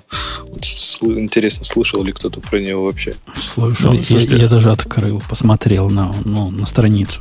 Ну, прямо выглядит как внебрачный сын не, любви нескольких интерпрайзов. Да я думаю, что там все как обычно. Кто-нибудь из Гугла, кто-нибудь из IBM, основной разработчик лифт. Ну, что хорошего можно ждать от лифта? Жень, ты лифтом когда не пользовался? Через Y, который? Лифт знаю, никогда не пользовался. Вот, мне кажется, там примерно вот так. Ну, э, короче, я, я не знаю, что это такое, надо посмотреть, конечно, но мне кажется, что это будет ерунда какая-то. Зашел в Issues и вижу там много-много Issues. Ну, значит, работа идет. Ой, как классно. Слушайте, я такой первый раз вижу. По-моему, очень классно. Э, на гитхабе есть... Э, как нормальные люди же делают? Они делают э, репозиторий, да, внутри код, а и веб, ну, типа, и там же, где находится основной код, там же заводится issues. А здесь они поступили очень интересным образом. Они, чтобы не портить показатели, я бы вот как сказал, других репозиториев завели внутри своей организации Э, отдельный репозиторий, который называется Issues. И вот там ты можешь оставлять Issues. Как тебе логика? Я такого никогда не видел. Ну вот, сходи посмотри. Красавцы. Красавцы. Может, они гитхабом не умеют пользоваться. Может, они думали, для этого нужен отдельный репозиторий. А я думаю, что дело не в этом. Ведь ну, в гитхабе есть такое понятие, как популярность репозиториев, в которой есть много готовых проектов, которые пытаются посчитать, э, как это viability, ну, типа, выживаемость того или иного проекта. Это сильно зависит от того, насколько много там незакрытых issues. А тут все issues в одном месте, а все остальное в другом, видишь? Все То очень хорошо. Звезды в одно место, а issue в другие места. Да, да, да, да, да. Очень удобно, я считаю. Ок, ок. Да, звезды это важно, да. Я знаю, люди за это душу продают, чтобы звезды на гитхабе получить. А нет такого сервиса, типа, как вот эти накрутка рекламы, накрутка звездочек? Э, не знаю, но мне кажется, можно организовать, это же недорого. Да. За недорого накрутим вам звездочек. Э, окей. Ну что? Я, кстати, пока мы, пока мы далеко не ушли, Сван тут на днях искал себе, пришел даже ко мне за рекламой, искал себе хорошего Java-программиста и не нашел ничего лучше, чем в гисте на гитхабе разместить объявление о рекламе. И что ты думаешь? Уже нашел. Вот так вот. Ну... ну, в смысле, к нему написали там два десятка, что ли, разных э, э, там, типа, резюме, и он пошел уже выбирать среди них. Окей, окей, окей. У меня тоже предстоит вот находить программиста. Мы сейчас программиста ищем. Ужас какой. Где этих программистов брать? Надо, надо, Ксюша, из вашего пола кого-то, чтобы разбавить наше унылое мужское общество. А то что Надо хорошего, а не, не важно какого пола. Ну, на мой взгляд. Ну, так... Не-не, подожди, какого пола это важно? Если приведут девушку, мы можем попросить ее стриптиз танцевать. А, это да. Она сможет а вот, кофе, кофе, кофе готовить, там, еду в обед всем сделать. Ну, польза есть от вашей ну, конечно, конечно. Да. Особенно, если тебе нужен программист.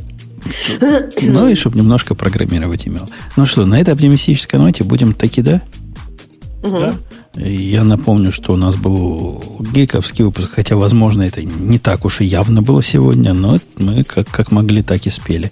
Целых три темы обсудили. Целых четыре темы. Не надо вот этого. Слушай, ну давай сейчас еще скажем шесть, считая рекламу. Ну что ты?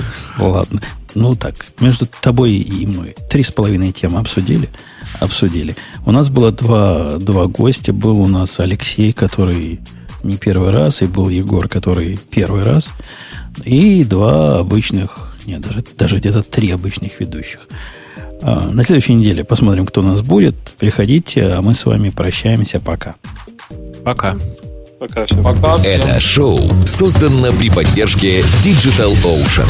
Digital Ocean – провайдер доступного облачного хостинга. Всего за 55 секунд и 5 долларов в месяц вы можете создать свой облачный сервер в одном из дата-центров, расположенных в Нью-Йорке, Сан-Франциско, Амстердаме и Сингапуре, и управлять им с помощью простой, интуитивно понятной панели управления или воспользоваться воспользоваться мощным API.